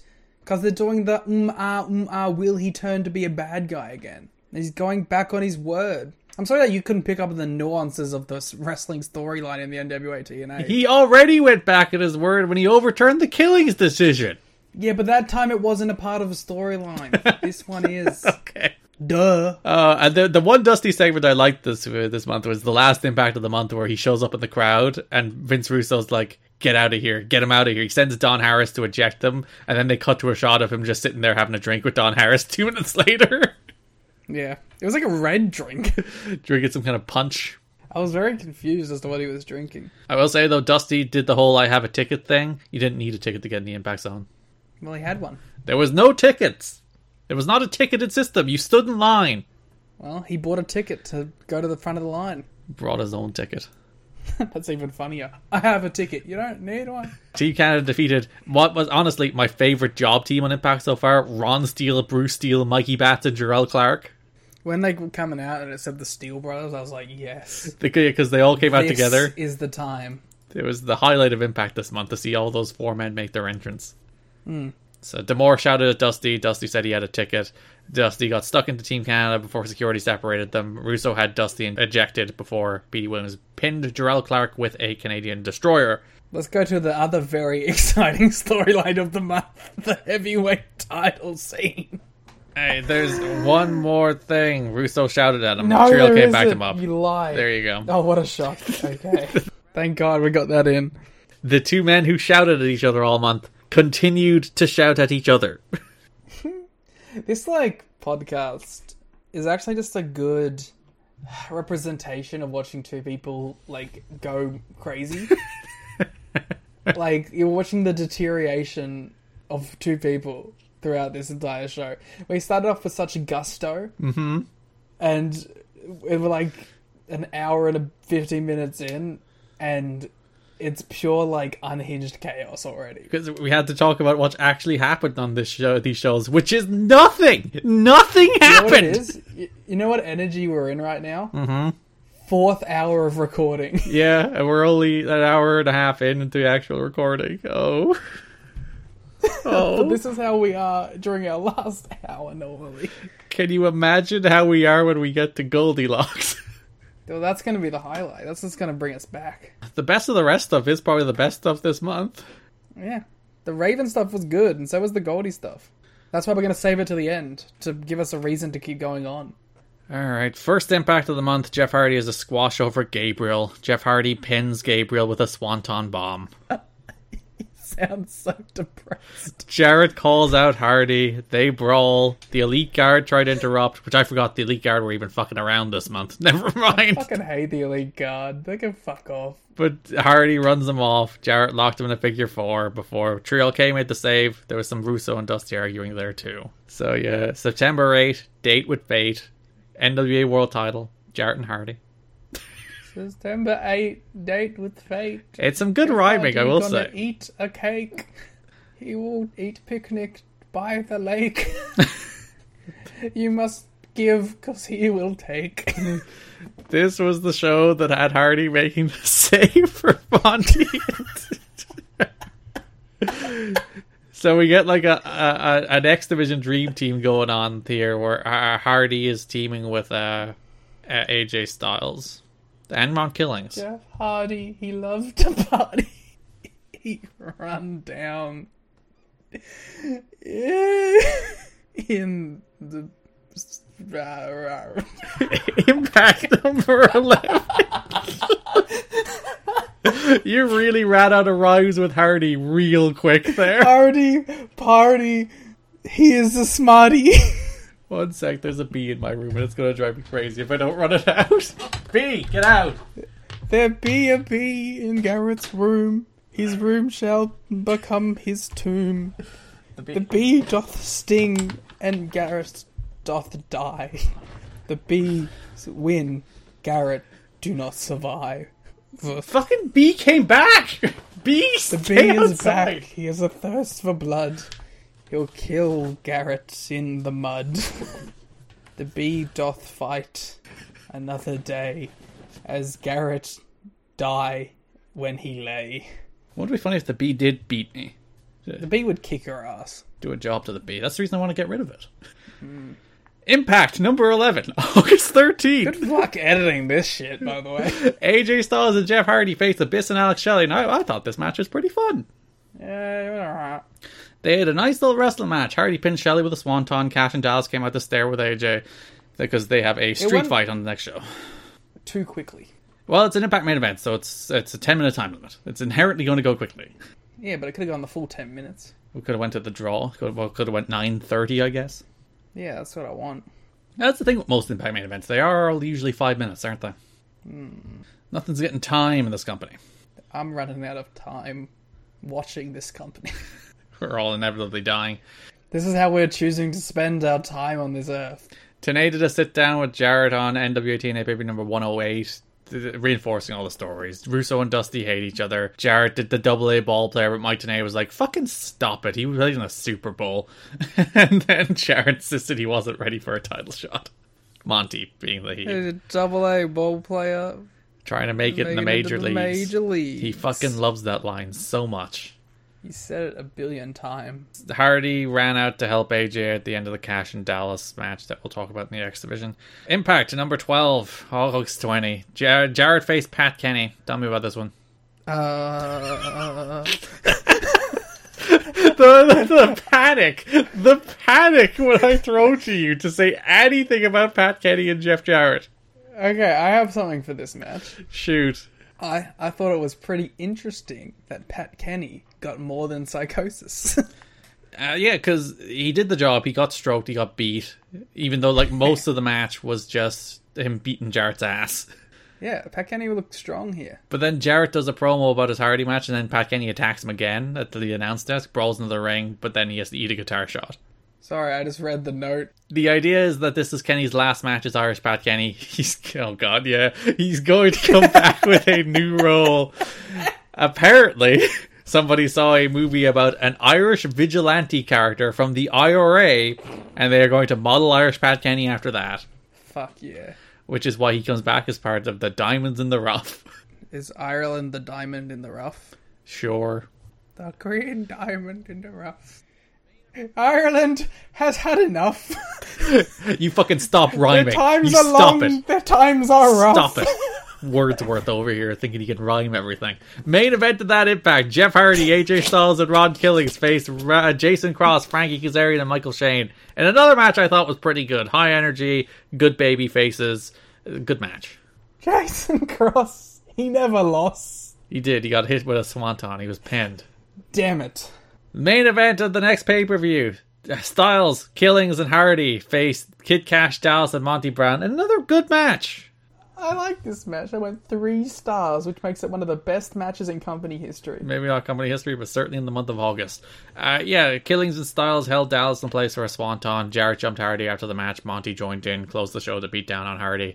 And this was at least like promising to see, like, oh, you know, you have stars in this match that feel like at least some of them are on the up. Some of them.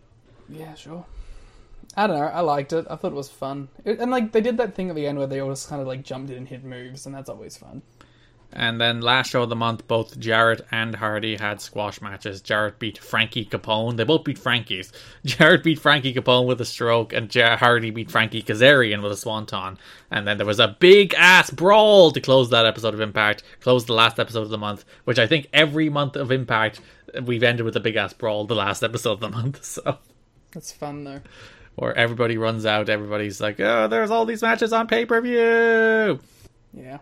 So the build to Jarrett and Raven, they did the whole month. It felt like the biggest match in TNA history. Like that was the, the big success story. That's like we did this one month build to this big NWA title match. It was Jarrett and Raven. It was the biggest match in company history. It did a real good number. It was really good. And here they're, they're trying to do the same thing. It's a one month build to a Jarrett and Hardy match, which is a match maybe on level of or maybe even a little bigger than Jarrett and Raven.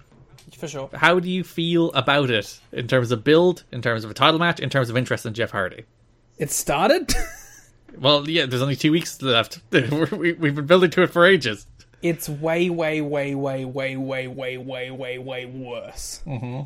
I mean, because the Jarrett and Raven build was actually interesting and fun, and this one sucks and is bad. Yeah, Probably because it's not about them. yeah, and it's especially it's not about Jeff, who has not cut a promo in this company yet. yeah. He he just hasn't opened his mouth. He's a guy who runs in, makes saves, does swantons, which some might argue is the best use of Jeff, but it it, it doesn't make for a compelling build to an NWA World Title match. No, because every segment's the same thing. Yeah, it's just like Jarrett runs down, Hardy makes a save. Occasionally, Monty cuts him off and helps beat him up. Yeah. I don't know. Like, it's just. This hasn't felt big. Hmm. I think maybe it would have if they were saving this for the first actual pay per view. Well, you'll get it twice. Well, there you go. But I don't know. Uh, right now, it doesn't feel like a big deal. I like. I'll be excited for it because it will at least be a big match of stars. But uh, I don't know. And how are you feeling about Jeff Which one? Hardy? Uh, is there even a way to feel about Jeff Hardy? He's he's he, I don't know. he's doing nothing. He's doing swantons. I well, these matches haven't been very good, which has been disappointing. Mm. But also, he like he hasn't been put in a position to have a good match either. But even like his TV matches with guys haven't been fun. Like he had a Frankie match that could have been like a lot of fun. Yeah, but that was four minutes and he won with a swanton. yeah, but that can be that can still be fun. It's true. it doesn't need to be boring. That's NWA TNA. Don't know what you mean. So it's like I don't know. Like he, he's had he's been in positions where he could have had really fun short matches, but he just hasn't. So I don't know what you want. Uh, most of the time he's in tags or six mans. I thought they're pretty fun. Oh, when he's in there with other people. When AJ can do most of the work, yes. yeah. So I don't know, man. I, I mean, I don't think he's been like a flop or anything because he's clearly the biggest star in the show. But I'm not exactly excited about his stuff. I'm I am looking forward more to like him, you know, slapping it up with the hardcore guys. Just jumping off ladders and falling through tables. Yeah. And then eventually becoming the ace of the promotion. Yes, in 10 years. Uh, like, he debuted in that Styles match, and that Styles match was pretty good. Like it was a decent little match, but nothing special. And like the the big thing that match had was like atmosphere. That Jeff Hardy felt like the biggest star in the company. It's it's Jeff Hardy. It's, it's Jeff Hardy, and he hasn't felt like Jeff Hardy since then. It's just been a lot of matches that are fine. He did Swantons, and it's pretty good. And like he gets decent reactions, even though the Impact Zone does kind of hate him. Well, there's a segment of the Impact Zone that does kind of hate him, that boos him all the time. But for the most part, like biggest star in the company, hits Swantons, but also does nothing interesting. Which I don't know. I guess there's worse states you could be in. I think we've covered more or less all the Monty stuff already. He has a few squash matches against Jimmy Rave, against my my favorite jobber name so far, Demetus Anglin. I've enjoyed the Monty stuff, I guess, because he's cool. he just pounces people and cuts good promos. Might be too strong. he cuts promos that are interesting. Yeah, like I like I can't commit to saying they're good, but uh, they're interesting for sure. Yeah, he beats Truth. Match is fine, nothing to it. And then he joins in in the little like AJ, Kid Cash, Dallas, Hardy killing stuff. That those feuds kind of intersect toward the end of the month. Yeah, at least he's somewhat a part of it. Yeah, the big thing I guess last pay per view where Jarrett cuts a promo being like, "Hey, hey, hey, you pal, you should help me take out Jeff Hardy, and then we'll get a title shot." And then Monty's like, "You're full of shit." Yeah, I, I actually liked that segment. I thought it was fun. It's just like it's, it's Jarrett's best as like a manipulator. Hmm. So when he gets to do that stuff, it leads to good segments. And it was like a short little promo segment, which was actually felt like it progressed to something instead of just doing the same thing over and over again. There is a lot of backstage interviews in this company that achieve absolutely nothing. Yeah, for sure. It's like they cut backstage and it's the Naturals, and the Naturals are like, we don't care who we face between AMW Triple X, and that's it. There's no other point to the promo. It's not a good promo. It doesn't advance story. It doesn't advance character. It doesn't do anything other than giving the Naturals 60 seconds of screen time on an episode. And there's a lot of backstage promos that are like that, where it's like they don't let guys do good promos, but also the promos don't advance any story. It's just just just guys talking for the sake of talking. I get that it's a meme, but literally the only promos that um feel like they advance stuff are the Goldilocks promos. Yeah, because she has a whole story going on, and she at least sets up angles for matches to happen in the next show, which is how it should work. Yeah. And the Monty ones are interesting, at least because he's Monty. Yeah. He's a deranged, crazy man, I feel like AJ doesn't get a lot of like mic time. which is probably for the best. I know, but like, hey, how do you get better unless you like put them in the position? Like, he doesn't need to be getting like ten minute in ring segments, but you could give him something to push this cash stuff. He should cut the rah rah go home promo out to the, the the crowd, the live crowd every week. He should say, "Come on, baby, Thanks for coming out, guys. I love wrestling. woo!" All right, speaking of Styles, that takes us over the X Division, where we'll talk about AJ Styles and Kid Cash, which was the main event of the first pay per view of the month. They wrestled. They did. It was a, a decent little match. It was all right. Um, I mean, like these two have like a bare minimum, and they can hit that and still do all right. So Well, speaking of hitting it, Cash went for his coast to coast dropkick and came up just short. it was mm, yeah, rather embarrassing. Went with a discus lariat, which is unusual. I like it though. I like when he busts out the discus. It's um, he's a, like a deceptively hard hitter too. Yeah, good discus lariat on the man, doesn't he? Yeah, He's a good wrestler. This AJ. he does occasionally pick up wins with it too. So So after the match, Dallas attacks. Lynn and Sabin tried to make the save. Then all the X Division guys ran out because Vince Russo has decided that you cannot have co-champions. It's ridiculous. But also, Frankie and Michael Shane have insisted they will not wrestle each other. They wrestled, say, Lynn and uh, Chris Sabin in the show. Lynn hit Tracy with an air raid crash, but a super kick to Sabin, followed by a roll up with Kaz, gave Kazarian the win. They will not wrestle each other, Liam. They are men of noble integrity and intent. So Vince Russo has a different suggestion that on the August 11th weekly pay per view there will be a open invitational, ultimately 22 man gauntlet match to decide the X Division title, where one of Shazarian will enter first, one will enter last. Frankie entered first, Shane entered last, uh, and it will be an X Division title match with 22 people in it. I like the touch of having them separate, like be the furthest points from each other because it like encourages them not to work together. It's a good little. Uh, It's Vince Russo trying to push them apart, Liam. yeah, but like, I don't know, they're heels. We should be rooting for that, I guess. So there, there was another layer going into this match where earlier in the show AJ took a pounce from Monty, so AJ was selling that he took a pounce.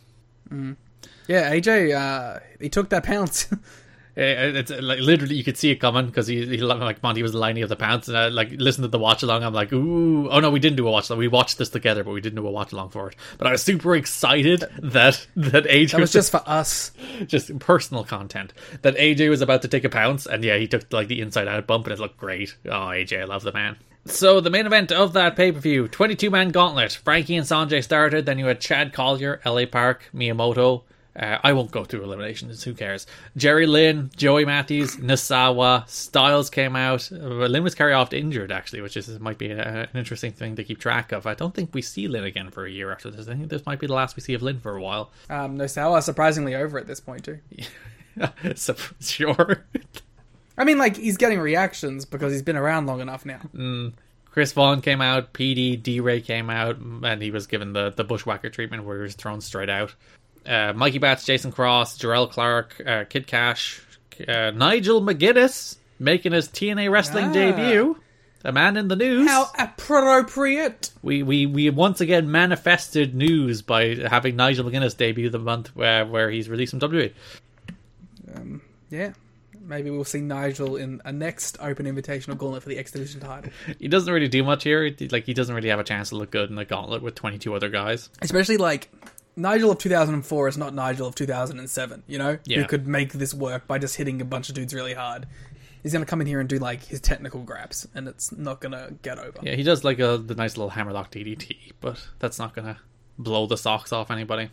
Uh, Psicosis, Shark Boy was in the match. Chris Sabin, Amazing Red, and Michael Shane rounded things out. Shane super kick Psicosis out. Kaz pump kick Sabin out. Sabin ran at uh, Red ran at out. Red ran at Shane out. Shane and Sabin will be the death of me. Those two men, they should not be put in the same match. You should be begging for Matt Bentley. Uh, Red had the bear, so then Red dumped Frankie out. So it was Petey and Red, pinfall submission. New X Division champion is one of those men. Red had the pin with the Red Star Press, but Roode came out to distract the ref. D'Amore creamed Red with a hockey stick, allowing Petey to win the X Division title with a Canadian Destroyer. Your new X Division champion is Petey Williams Feels right. does feel right, doesn't it? It is the, the, a good choice. He's improved. It's a it's a fresh face in the X division, and I think that they've been pretty good through the history of the X division of going with new guys. Like last year, it was very much a Frankie and Shane and Sabin year. Now it's Petey's turn. Yeah, um, which you know, heading into the good era of TNA is fun. So he'll get a lot of opportunities. Yeah, Petey being the X champ heading into the pay per view here is an interesting choice. I would have thought like, oh, we're going into pay per views. It has to be AJ now. But um, I know. I feel like Petey's been built up well enough for this role too. Uh, Chavo Guerrero Sr. was scheduled to work the gauntlet match, but he contacted the company on the day of the show and gave them several excuses why he couldn't appear. They didn't buy his excuses, and it's doubtful he will be invited back. Ooh, Chavo. Also, wrestlers are mad because they were given the order of entry and the order of elimination, and then nothing else. Just call it in the ring, brother. And Jerry Lynn was the agent. He's just like put the whole thing together. I guess there's no other stories in this match. It's just guys come out, do moves, get eliminated. That's really funny. Which you know what? Probably worse ways to do a match like this. I don't know. It seems like hell to try and work that out. I like a 22 man gauntlet just seems like chaos, and there's a reason that ultimately a lot of them end up descending into like just aimless brawling in the corner, waiting for the next person to come out because it's really hard to put all that stuff together and time it really well. yeah. I don't know. It feels like a, an unev- uneven. Oh my gosh, unenviable task There you go. to uh to book a match like that. So the Styles Cash story continued on to the next pay per view in which they had a street fight, and I don't think this was a great match. And I'm not even sure it was it a good match, but it felt like two men who legit hated each other. Yeah. like there was a, a kind of crowd brawling here that's not the Jeff Jarrett walk-in brawl. It was like, oh, these men don't like each other. And they don't, by all accounts. Like Kid Cash, they do a bunch of work shoot stuff where Kid Cash is openly moaning backstage about AJ gets the push I don't get, and he ruined my opportunities. And then it turns out that's the same promo he cuts on the show, so you can say they're doing nonsense. And there's more backstage stuff with Cash throughout the month too. Mm. So it's like he's clearly still whining about like not getting the raise and making the money and whatever. So like he probably like when you're AJ and you're and you're openly being mocked by the guy, you're probably like, all right, fuck him. Yeah, because this was like come dressed as you are. They wore the the the the, the jeans, the to cash. He put the the knee pads over the jeans, which is an aesthetic I will always approve of. Yeah, th- this match, I said I don't think it was good. They did like a, a fall off a balcony that looked great because it looked like they fought and fell off a balcony rather than they were doing a pro wrestling spot. Like there was there was a realism to this street fight that while didn't ultimately make a great match, it made like for a more compelling street fight.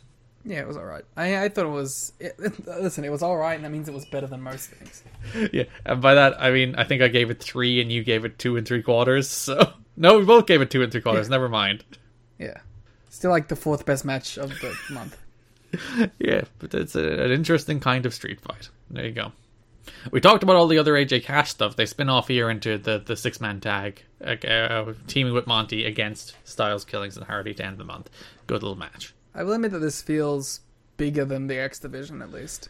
Yeah, because you have like Petey as champion after that. He does a squash on Impact. They crown a new contender. It's Sonjay Dutt defeats Chris Sabin, Joy Matthews, and Jason Cross to get the. He'll get the first shot of September. So Sonjay will be Petey's first contender. Which um, that should be fun.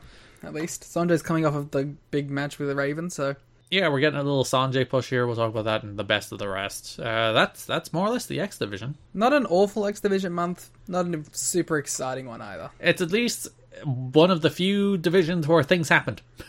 Yeah, the X division is like I say all that, and it's probably still like the third best thing going on at the moment. So You had the co-champ story, you had the gauntlet, you had the Styles and Cash stuff. It's at least and Styles and Cash actually wrestled each other a couple times this month, as opposed to just doing the same angle. let's get to a division which I did not enjoy. Tag division. So the big story of the month: Trio K are basically your number one contenders, and AMW and Triple X are doing a best of three series to determine the next contenders after that. That's the big tag team story this month.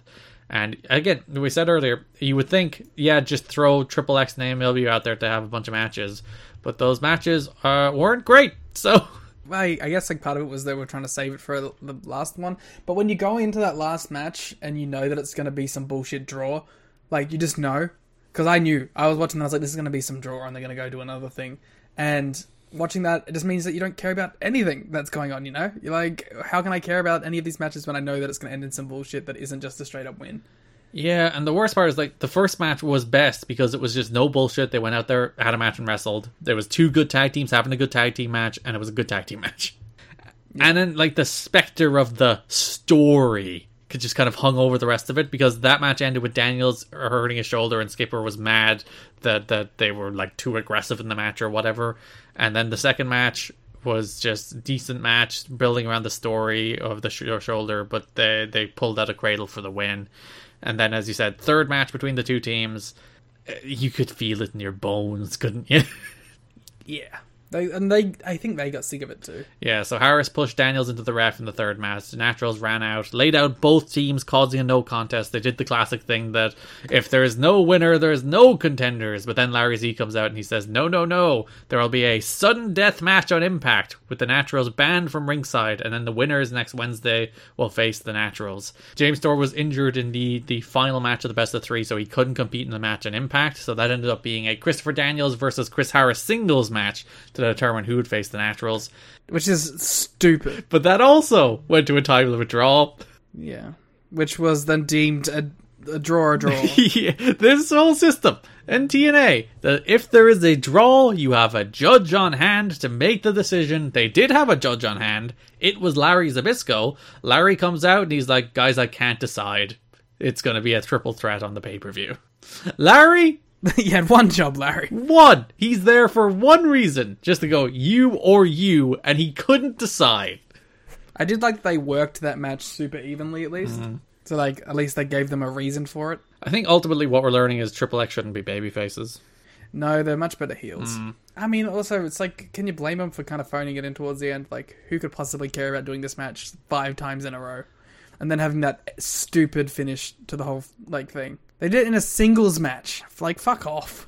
It's it's not even like the you know what we're just gonna throw you in three matches go kill it, which is like it's what Yeah. I'd do, as opposed to throw them in three matches. They have one pretty good one, and then the rest are story nonsense, going to draws with the naturals, going to time limit draws to set up triple threat matches. It's just who's that for? You know, who's that for? Who's like, And what does it serve? I want my Triple X and AMW match to be full of bullshit. like, who, who are you serving then? As you said, who like you put the two best teams in the company in the ring, but you also handicap them in every way that you can. It's like, who is that for?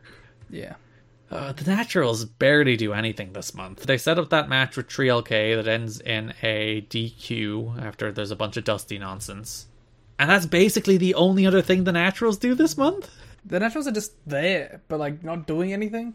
Like they're just hanging around. They're doing the odd promo. Like, do they have a single other match this month? I don't think they. Oh, they do. They have the one against Mikey Batts and Jerrelle Clark on Impact. Ooh. Which, like, it's a fun idea that it's the first time the Jobbers beat the Stars. Like, 3LK caused Yeah. the distraction when the Naturals are about to hit the Naturals disaster, which it's allowed. building to a 3LK match. That's the problem, yeah. So Batts rolls up Douglas, Naturals lose to uh, Jerrelle Clark and Mikey Batts. When did Jerrelle Clark and Mikey Batts getting their titles? Yeah, that's a good point. They'd probably be better than the 3LK match. Because that's what I thought it was going to build to. I was like, fuck yeah, let's go. I'm ready for it. But yeah, Naturals do pretty much absolutely nothing for the rest of the month. They just stand around, occasionally cutting promos. Cool. It's just like I got into the Naturals. Like I just, I just finally was like, yep, the Naturals are good. And then they're like, oh, let's, let's not book them. Yep. Let's do nothing with them and then book them against 3LK. The only thing they do is wrestle the 3Live Kru. So I don't know. Yeah, that's your tag team stuff for the month. There's also a country whipping match on the first show of the month between AMW and Team Canada to blow off the Team Canada costing them the cage match against the Naturals. Uh, match is fine, nothing special. The entire one. There's nothing to say. Like usually, uh, I mentioned this to Liam before we recorded. Usually, on top of the show notes, I usually have like you know thirty or forty or fifty different notes uh, about uh, the things that actually happened on these shows. You know, like little tidbits, it's cool moves in the match, or funny things in promos, or something Mike and Don might have said on commentary, or little thoughts I had inspired by this. And I'm just sitting here looking like there, there's nothing. Modest still doesn't have lyrics. I didn't bring that up. The song sucks without lyrics. Modest to the top. It's just a and they for some reason there's a bunch of beatdown angles that they play modest all the way through. Really annoying, bad song. But like that that's that's it. I, that's it. I have no notes this month. Nothing happened in these matches. Nothing happened on these shows. That's your takeaway from August 04. Don't watch it. Nothing happened. Now, listen to Garrett of the past and just skip it. Yeah, I was so right. I was so right not to watch these shows because they were super boring heading into like May, June, July, and I was like, I couldn't be bothered finishing these. Like, there's there's just nothing going on. They're not worth finishing, and I, I'm vindicated in my not bothering to sit through these boring ass wrestling shows. Yeah, yeah, I mean, it'd be cool if we could skip months. Uh, best of the rest, Liam. We've gotten there. You should be happy. It's Goldilocks time. and, uh, no, I want to save Gordy for the finish. Let's let's do Vito and let's do Gilberti, and then let's get to the good stuff. All right. Uh, Big Vito had a Luck of the Charms weapons match. I forgot about this. This was so dumb. I mean, at least it was. uh, See, you know what? It was stupid, and that means it was better than most. So it was Luck of the Irish, not Luck of the Charms. It was the Luck of the Irish weapons match. So the rules, Liam, of a Luck of the Irish weapons match is there are three boxes. Please say it in your thickest accent possible. I, I can't do an Irish accent. I don't have one. Oh, diddly eye, there were three boxes in each corner of the ring. Two of the boxes were empty. One of the box had some green weapons in them, and you had a rugby ball in the middle of the ring with a key attached. You got the rugby ball to open the box. I'm reading more to Scottish here. Part is over. Party's over. You used the rugby ball to open the box. Whoever got the weapon, the match couldn't end until somebody opened the weapon box. It's not good. it was alright. It was. no, it wasn't. It's stupid. There's green weapons. And yeah, it wasn't even like Irish themed weapons. There was just a bunch of green weapons. Like uh, Like a shillelagh. there was just like, oh, it's a cookie sheet, but it's green. It's a chain, but it's green. I don't know how you skipped this month. There was the match named after It's you. true. It's the most Irish month in TNA history. There is a luck of the Irish weapons match. Very fitting too that Big Vito has proved himself to be a snake in the back. Because they, yeah, they hate him. Everyone hates him. They've always hated him. There's a reason why uh, He disappeared. Yeah, because like the second he showed up, it's like everyone hates Vito. It's like, oh, poor dude. But now everyone hates Vito. Vito continues to be a heat magnet in the locker room. There's actually talk among wrestlers of beating him up because they thought he was working overly aggressively against Pat Kenny. In this luck of the they thought he was shooting in this luck of the Irish weapons match. Hell yeah. People uh people and people just like Pat Kenny. It's nice to see. However, Kenny used tensions by telling the group that Jarrett told them to lay their shots in in this luck of the Irish weapons match. Vito also had heat for Boo Boo facing when he was doing the job. So yeah, he's he's not long for this world. This is the end of Vito in TNA. His very very very short run. Well, goodbye, goodbye. Good friends, Na, na, na, goodbye. Na na na na. now it's time to go. It's time to go. Pat Kenny, the, the in the luck of the Irish weapons match.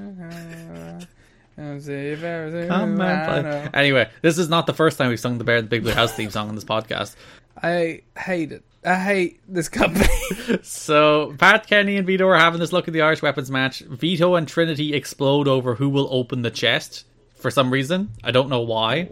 Because, uh, yeah. It's just fine. So eventually, Pat Kenny opens the box with the green weapons. He You've been talking too much about this match, man. he loads up his fist with the green chain, punches out I, I Big Vito, and picks up the victory. The luck of the Irish weapons match. Okay. One of the most memorable encounters in the history of TNA. Gilberti tried to interfere and steal the rugby ball as well, but David Young stopped him.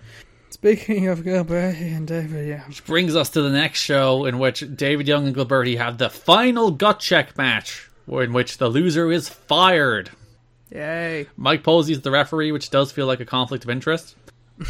Yeah, what the fuck? I mean, but also anything that gets Glenn Gilberti fired, you know. You're on board with this. So, uh, referee got bumped with it by a super kick. Young got a visual pin on a spine buster. Swinger runs out with brass knucks, but Young kicked out. Young got the knocks, secured the win to go 1 and 93, ending his losing streak. And then Vito gave out the disco.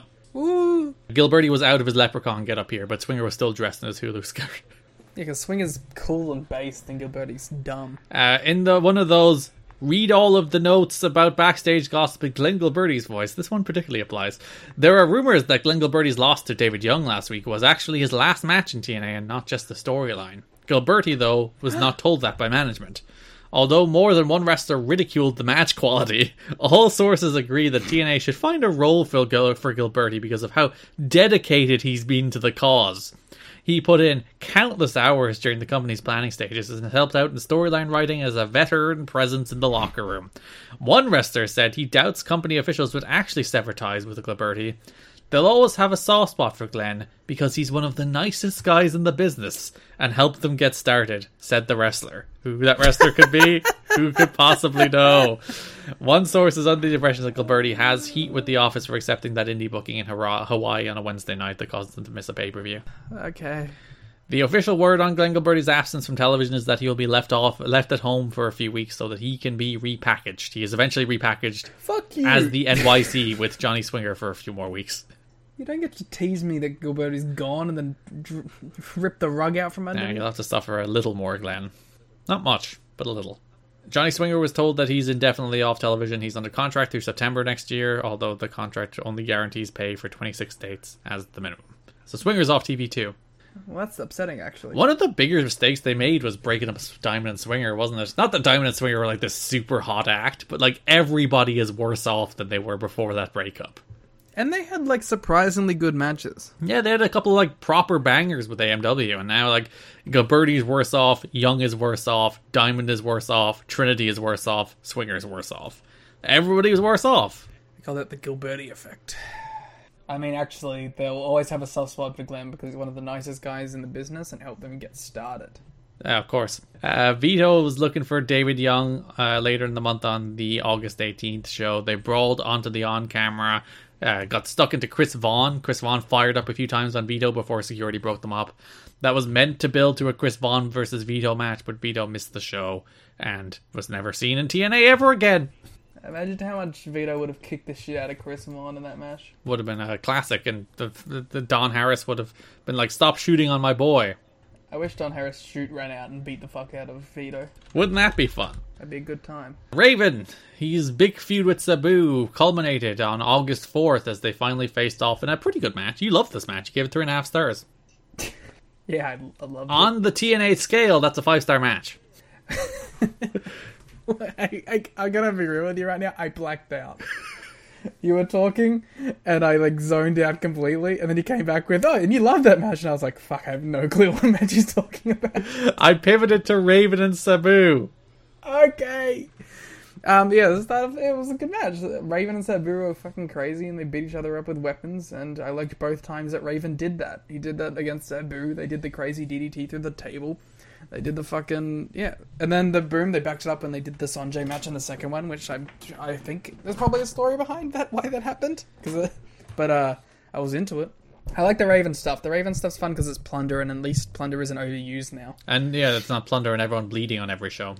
Mm-hmm. So yeah, Raven DDT Sabu through the table, picked up the win in their first ever contest. It was meant to be a DDT up the top ropes, but they then just fell off the top, and they the DDT through the table looked good. But when you would like tease a DDT off the ropes through the table, and then have to like do a regular DDT through a table, it's like oh, all right. So they were meant to come back the next week with a Hangman's Horror match, or sorry, the, the two weeks later it was meant to be the the rematch, but well, Sabu wasn't there.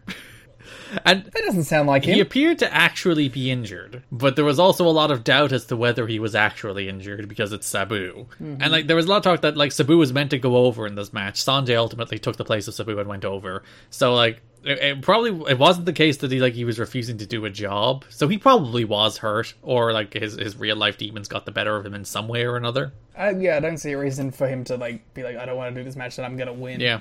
I liked the the Sonjay Dutt Raven match. Yeah, too. after he showed up to do the job in the first match as well. yeah. Sabu was meant to face Sonjay in this Hangman's Horror match on August 18th. Sabu wasn't there. Sonjay stepped in. Yeah, they had a fun match where like Raven beat the shit out of Sonjay, but then Sonjay fired up. He threw a fireball at Raven and hung him and won. Yeah, that was cool. All I can think about whenever I see this Hangman Horrors match is I just want someone to tie every collar around them. Yeah, because the the gimmick, in case you've never seen one, is that there uh, on each of the six sides there is a, a, a strap and a collar that you you want to, to tie the collar around the neck of somebody, throw them over the ropes, and hang them to win the match. That's the Hangman Horrors match. But yeah, tie because Sonjay tried to tie two of them at one stage, but one of them fell off. but uh, the whole time I'm just thinking like how funny it would be if Raven just had them all tied on and was just stuck in the middle of the ring. Yeah, he's just it's tied the ropes from six angles, and Sonjay was just whipping his ass. Yeah, I liked that. Um, the little spot. It took a while to get going, but I liked the spot where Raven shortened the the chain to make it like even worse when he threw him over. Uh, there were some mysterious figures in the crowd watching on. That was meant to be James Mitchell and Slash, but with Sabu leaving, or, or like Sabu was out now for the best part of a year. That's that's that's that's the story's on the back burner. I think they were they were meant to reunite Raven and Mitchell as a like a, a new new church The newest church. with them together as opposed to being enemies. That would be fun. They did have the best feud of the year, so Uh, Sabu is once again on the bubble because of uh, out of ring antics. More than one TNA official questioned the whether the back injury Sabu was uh, had uh, that, that he used as the excuse for getting out of this match was real. But then he missed a, a show in Puerto Rico after this, and was like, "Okay, it's probably real." There was talk that this might be the end of Sabu, but he has a good relationship with Jerry Jarrett, and they don't want to ruffle feathers at Raven. But this does turn out to be the end of Sabu for a while. Aww. And it's a shame. Like this, this feud was heating up. They were doing good stuff. They were finally getting to actually the, the matches. At least they got one. It would have been a shame if like they, they did the entire build and then couldn't even get one match out of it. At least they got one match out of it, which was the first ever Raven Sabu match. But yeah, it's a shame they couldn't do their full program. I just think there's been like some of the best and most consistent stuff on the show. Mm. And then, all right, it's time, Liam. It's Goldilocks time. Yes. Let's stop. Let's stop. It's Goldie time. I mean, listen. Uh, Goldie's gone completely off the deep end. Old foes reappearing. She's collecting people, She is literally collecting people. She wants to own the contracts. and she's very mean to Abyss now. She is. She does hate him. So yeah, first show of the month, NWA TNA pay per view number 106, August 4th. Goldie arrives driven in a limo by D Ray 3000. Yeah. D Ray runs over a bin. Shark Boy arrives with a, Yeah. a plate of shrimp, which seems like a betrayal of his species. That's what. No, it doesn't. Shark eat other fish. What the what the fuck are you talking about? Don't worry about it. he is betraying the What? ocean life on behalf of That doesn't make our, any our sense. bipedal f- Are we betraying the earth every time we eat an animal? The fuck's wrong with you? Okay, so I love this segment, hmm. not only because it's Goldilocks and she's great and does everything perfectly, but because this is some good old fashioned TNA comedy. It is. This is like you know we've seen it a little bit, especially with some Storm stuff. But this is what this is what will become to this is what we will come to see as like a, a commonplace thing in TNA. These backstage comedic in tone uh, segments. So fuck yeah, I am. I'm obviously I'm a big fan of them. I always bring them up. The greatest res- uh, segment in wrestling history is the Team 3D funeral. So. Like just getting little tastes of that feels very good, and I'm glad that we're we're moving in that direction a little bit. And uh, we got a little bit of it with Shark Boy last year as well with the New Jack stuff. Yeah, the best thing TNA does is its backstage comedy. Now we're back. Uh, I think that I don't think got enough credit during the pandemic year was the Swingers Palace stuff. I'm excited when we revisit that in like 15 years. I'll be dead. Uh, so yeah, Goldilocks arrives with D-Ray. Shark Boy has shrimp. Uh, Shelley chastises Shark Boy for having shrimp that have tails. and then they open the trunk and Abyss is in there. Yes, which is a good bit. See, good bits. So then Abyss grabs the entire tray of shrimp, folds it in half, and just downs it. Which also just seems gross. I don't think. I hope none of them actually went to his mouth. Most of them fell down his front. But yes, it is quite gross. I wonder if like one of them like made it in. And he's like, Ooh, but he has to keep like a straight face. Oh, that led us into a match: Ma- money versus contract. It's Abyss versus Sonny Siaki. Because uh, as remembered, Siaki and Desire are broke and need to feed their kids, so they want to win Goldie's money. Because TNA doesn't pay the bills. Shelley and Goldie got into it at ringside with Desire, which distracted Siaki, allowing Abyss to hit the shock treatment. Goldie now owns Sonny Siaki. Another one. Another one for her collection. August 11th, franchise has Goldie and crew. Goldie wants Siaki to get on her knees and give her a foot massage. Abyss walks in, he's real mad. Goldie is mad at Abyss for not fitting uh, fitting in and says he should face the wall. Which is just mean. it is mean. It's not very nice. but you know what? I guess I have to. I have to stand with Goldie. Do you? Yeah, I have to side with her no matter what. So yeah, uh, Abyss, just you know, stare at the wall, idiot. So Desire was like, I would like to have a, a match with you, money versus contract, but I will have a, a mystery opponent. and it is It's Ekmo, your pal, Umaga. on paper. This is the most lame match that has ever existed. Mm-hmm. Unfortunately, it wasn't very good. Yeah, it was. It's a very like it's about everything other than Alex Shelley wrestling Umaga. Yeah, if it was just that, then you know it would have been ten stars. But you know, it's cool that these two interacted. It's one of those like random huh moments. Yeah, so Desire changed, chased Goldilocks away from ringside. They came back to the cat fight.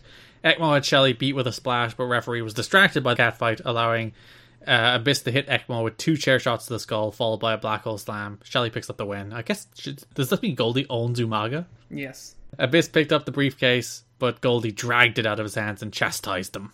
A lot of chastising going on here. a lot of talking down. A lot of being mean to people. Good. Umaga, that's his last appearance, by the way. Should mention. Yeah. Uh, you didn't exactly have a, a barn burner of a run. I, he, he had that cool tag finish with Sonny Siaki, which was the press slam into the cutter. Yeah. Well, it's all right.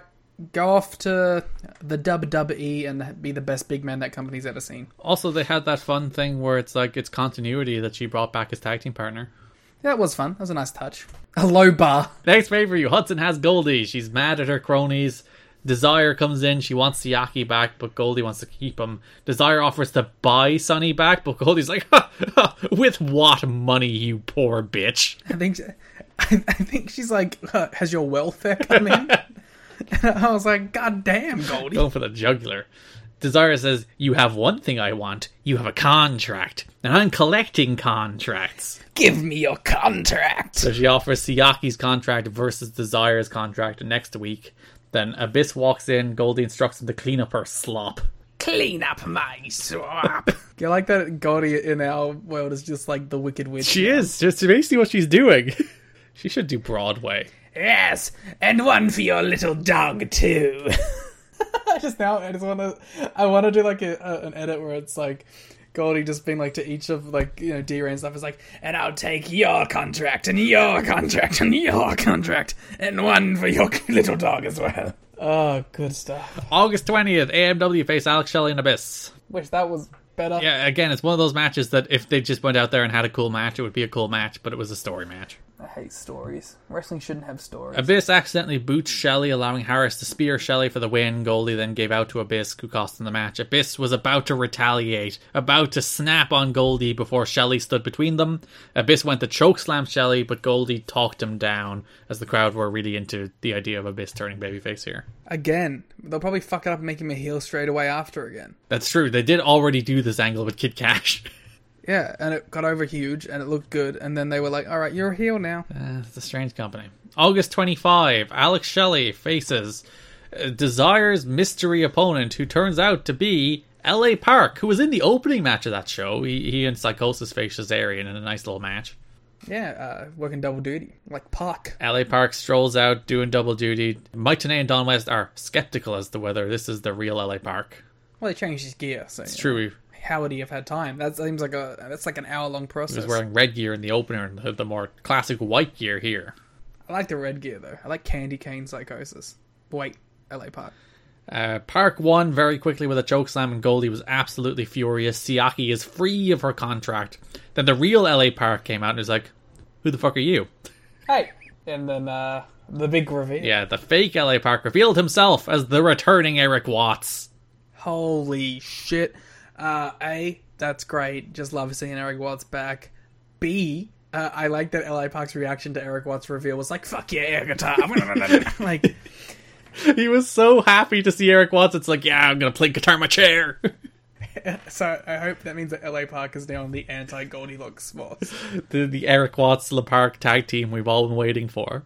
Yes. L.A. Park, Eric Watts, Sonny Siaki versus Alex Shelley, Abyss, D-Ray. What a team.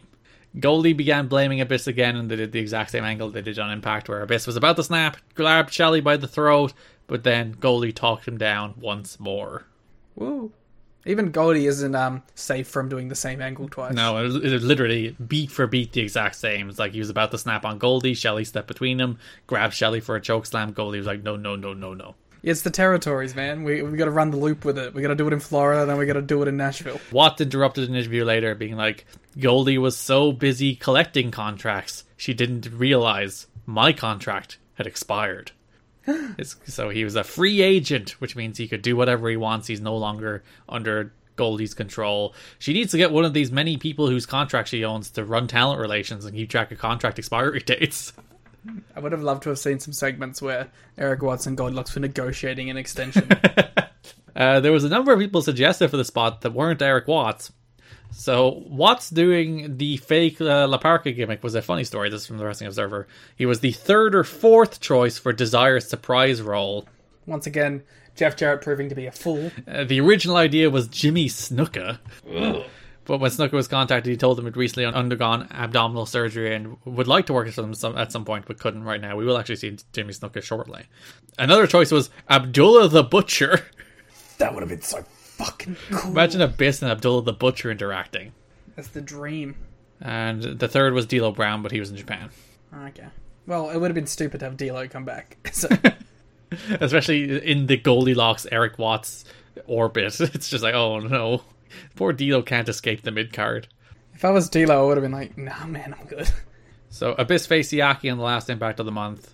Shelley tried to interfere, but Abyss decked him by accident, but then Abyss still won with a black hole slam after Siaki was distracted standing on Goldilocks' fingers, which was quite rude. so, uh, oh yeah, Watts did cut. There was a, a promo Watts actually cut when he said I was free. He wants uh, him and Siaki against Shelley and Abyss on the first show next month with Shark Boy and D-Ray's contracts on the line. He wants to free all of the hostages. Which I would respond that they all have, you know, they're all working still, they're all being paid. I don't know what the problem is. And honestly, I think Goldilocks is a better boss than Jeff Jarrett. I mean, they don't have to take bumps. Mm-hmm. They're still getting like their full paycheck. They're not getting their dates cut in half. Who would you rather be your boss, Goldilocks or Vince Russo? Ooh, that's I mean that's a tough one. uh, uh, ooh, Scott Hudson. Oh, good, good call. I would like Scott to be my boss. He seems Yeah. like a nice guy. Scott is your boss. Hudson, Hudson, Liam. Oh, sorry. So that is our shortest podcast in a long time. I mean, and our best. like these like asylum and impact days like just the act of saying the things that has happened has made this podcast pretty long. It's exhausting. like our, our all of our recordings recently have been four hours plus. And this one like it'll be cut down quite uh, a bit but at, at the moment we're on 225 and that included like a 10 minute intermission. So that tells you how little happened in this month of tna nothing. Nothing's going on. Yeah.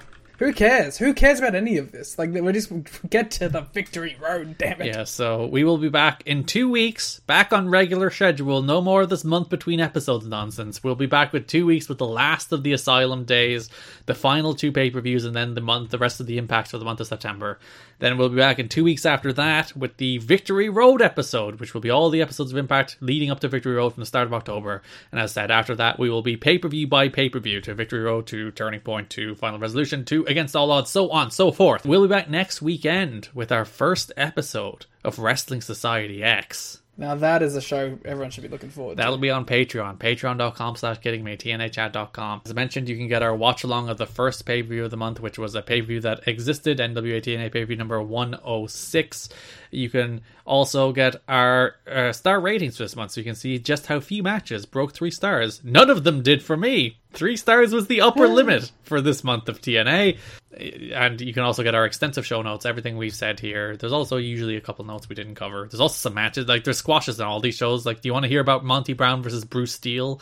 AJ Styles. Actually, no, AJ Styles, Jason Cross did have that cool slingshot on Prettier, so that match was good. You you buried Jason Cross. I don't want to hear anything from you. Jarrett and Psicosis, Monty and Jimmy Rave. Listen to all these squash matches that happen on Impact. You can see all of them if you look at our show notes, but they were squash matches. Guy won with his finish, in case you were wondering what happened. If you look at that match and think, geez, what happened in that match? Guy won with his finish. So, so you can see all that in our show notes at tnachat.com, patreon.com slash kidding me. You can follow us on Twitter at TN History Pod. You can follow Liam on Twitter at the Gleet You can follow me on Twitter at Garrett Kidney. Thanks for listening, and bye bye. Do damn thing, victory. All right. Say goodbye to your credit card rewards. Greedy corporate mega stores, led by Walmart and Target, are pushing for a law in Congress to take away your hard earned cash back and travel points to line their pockets. The Durbin Marshall credit card bill would enact harmful credit card routing mandates that would end credit card rewards as we know it. If you love your credit card rewards, tell your lawmakers hands off my rewards. Tell them to oppose the Durbin Marshall credit card bill.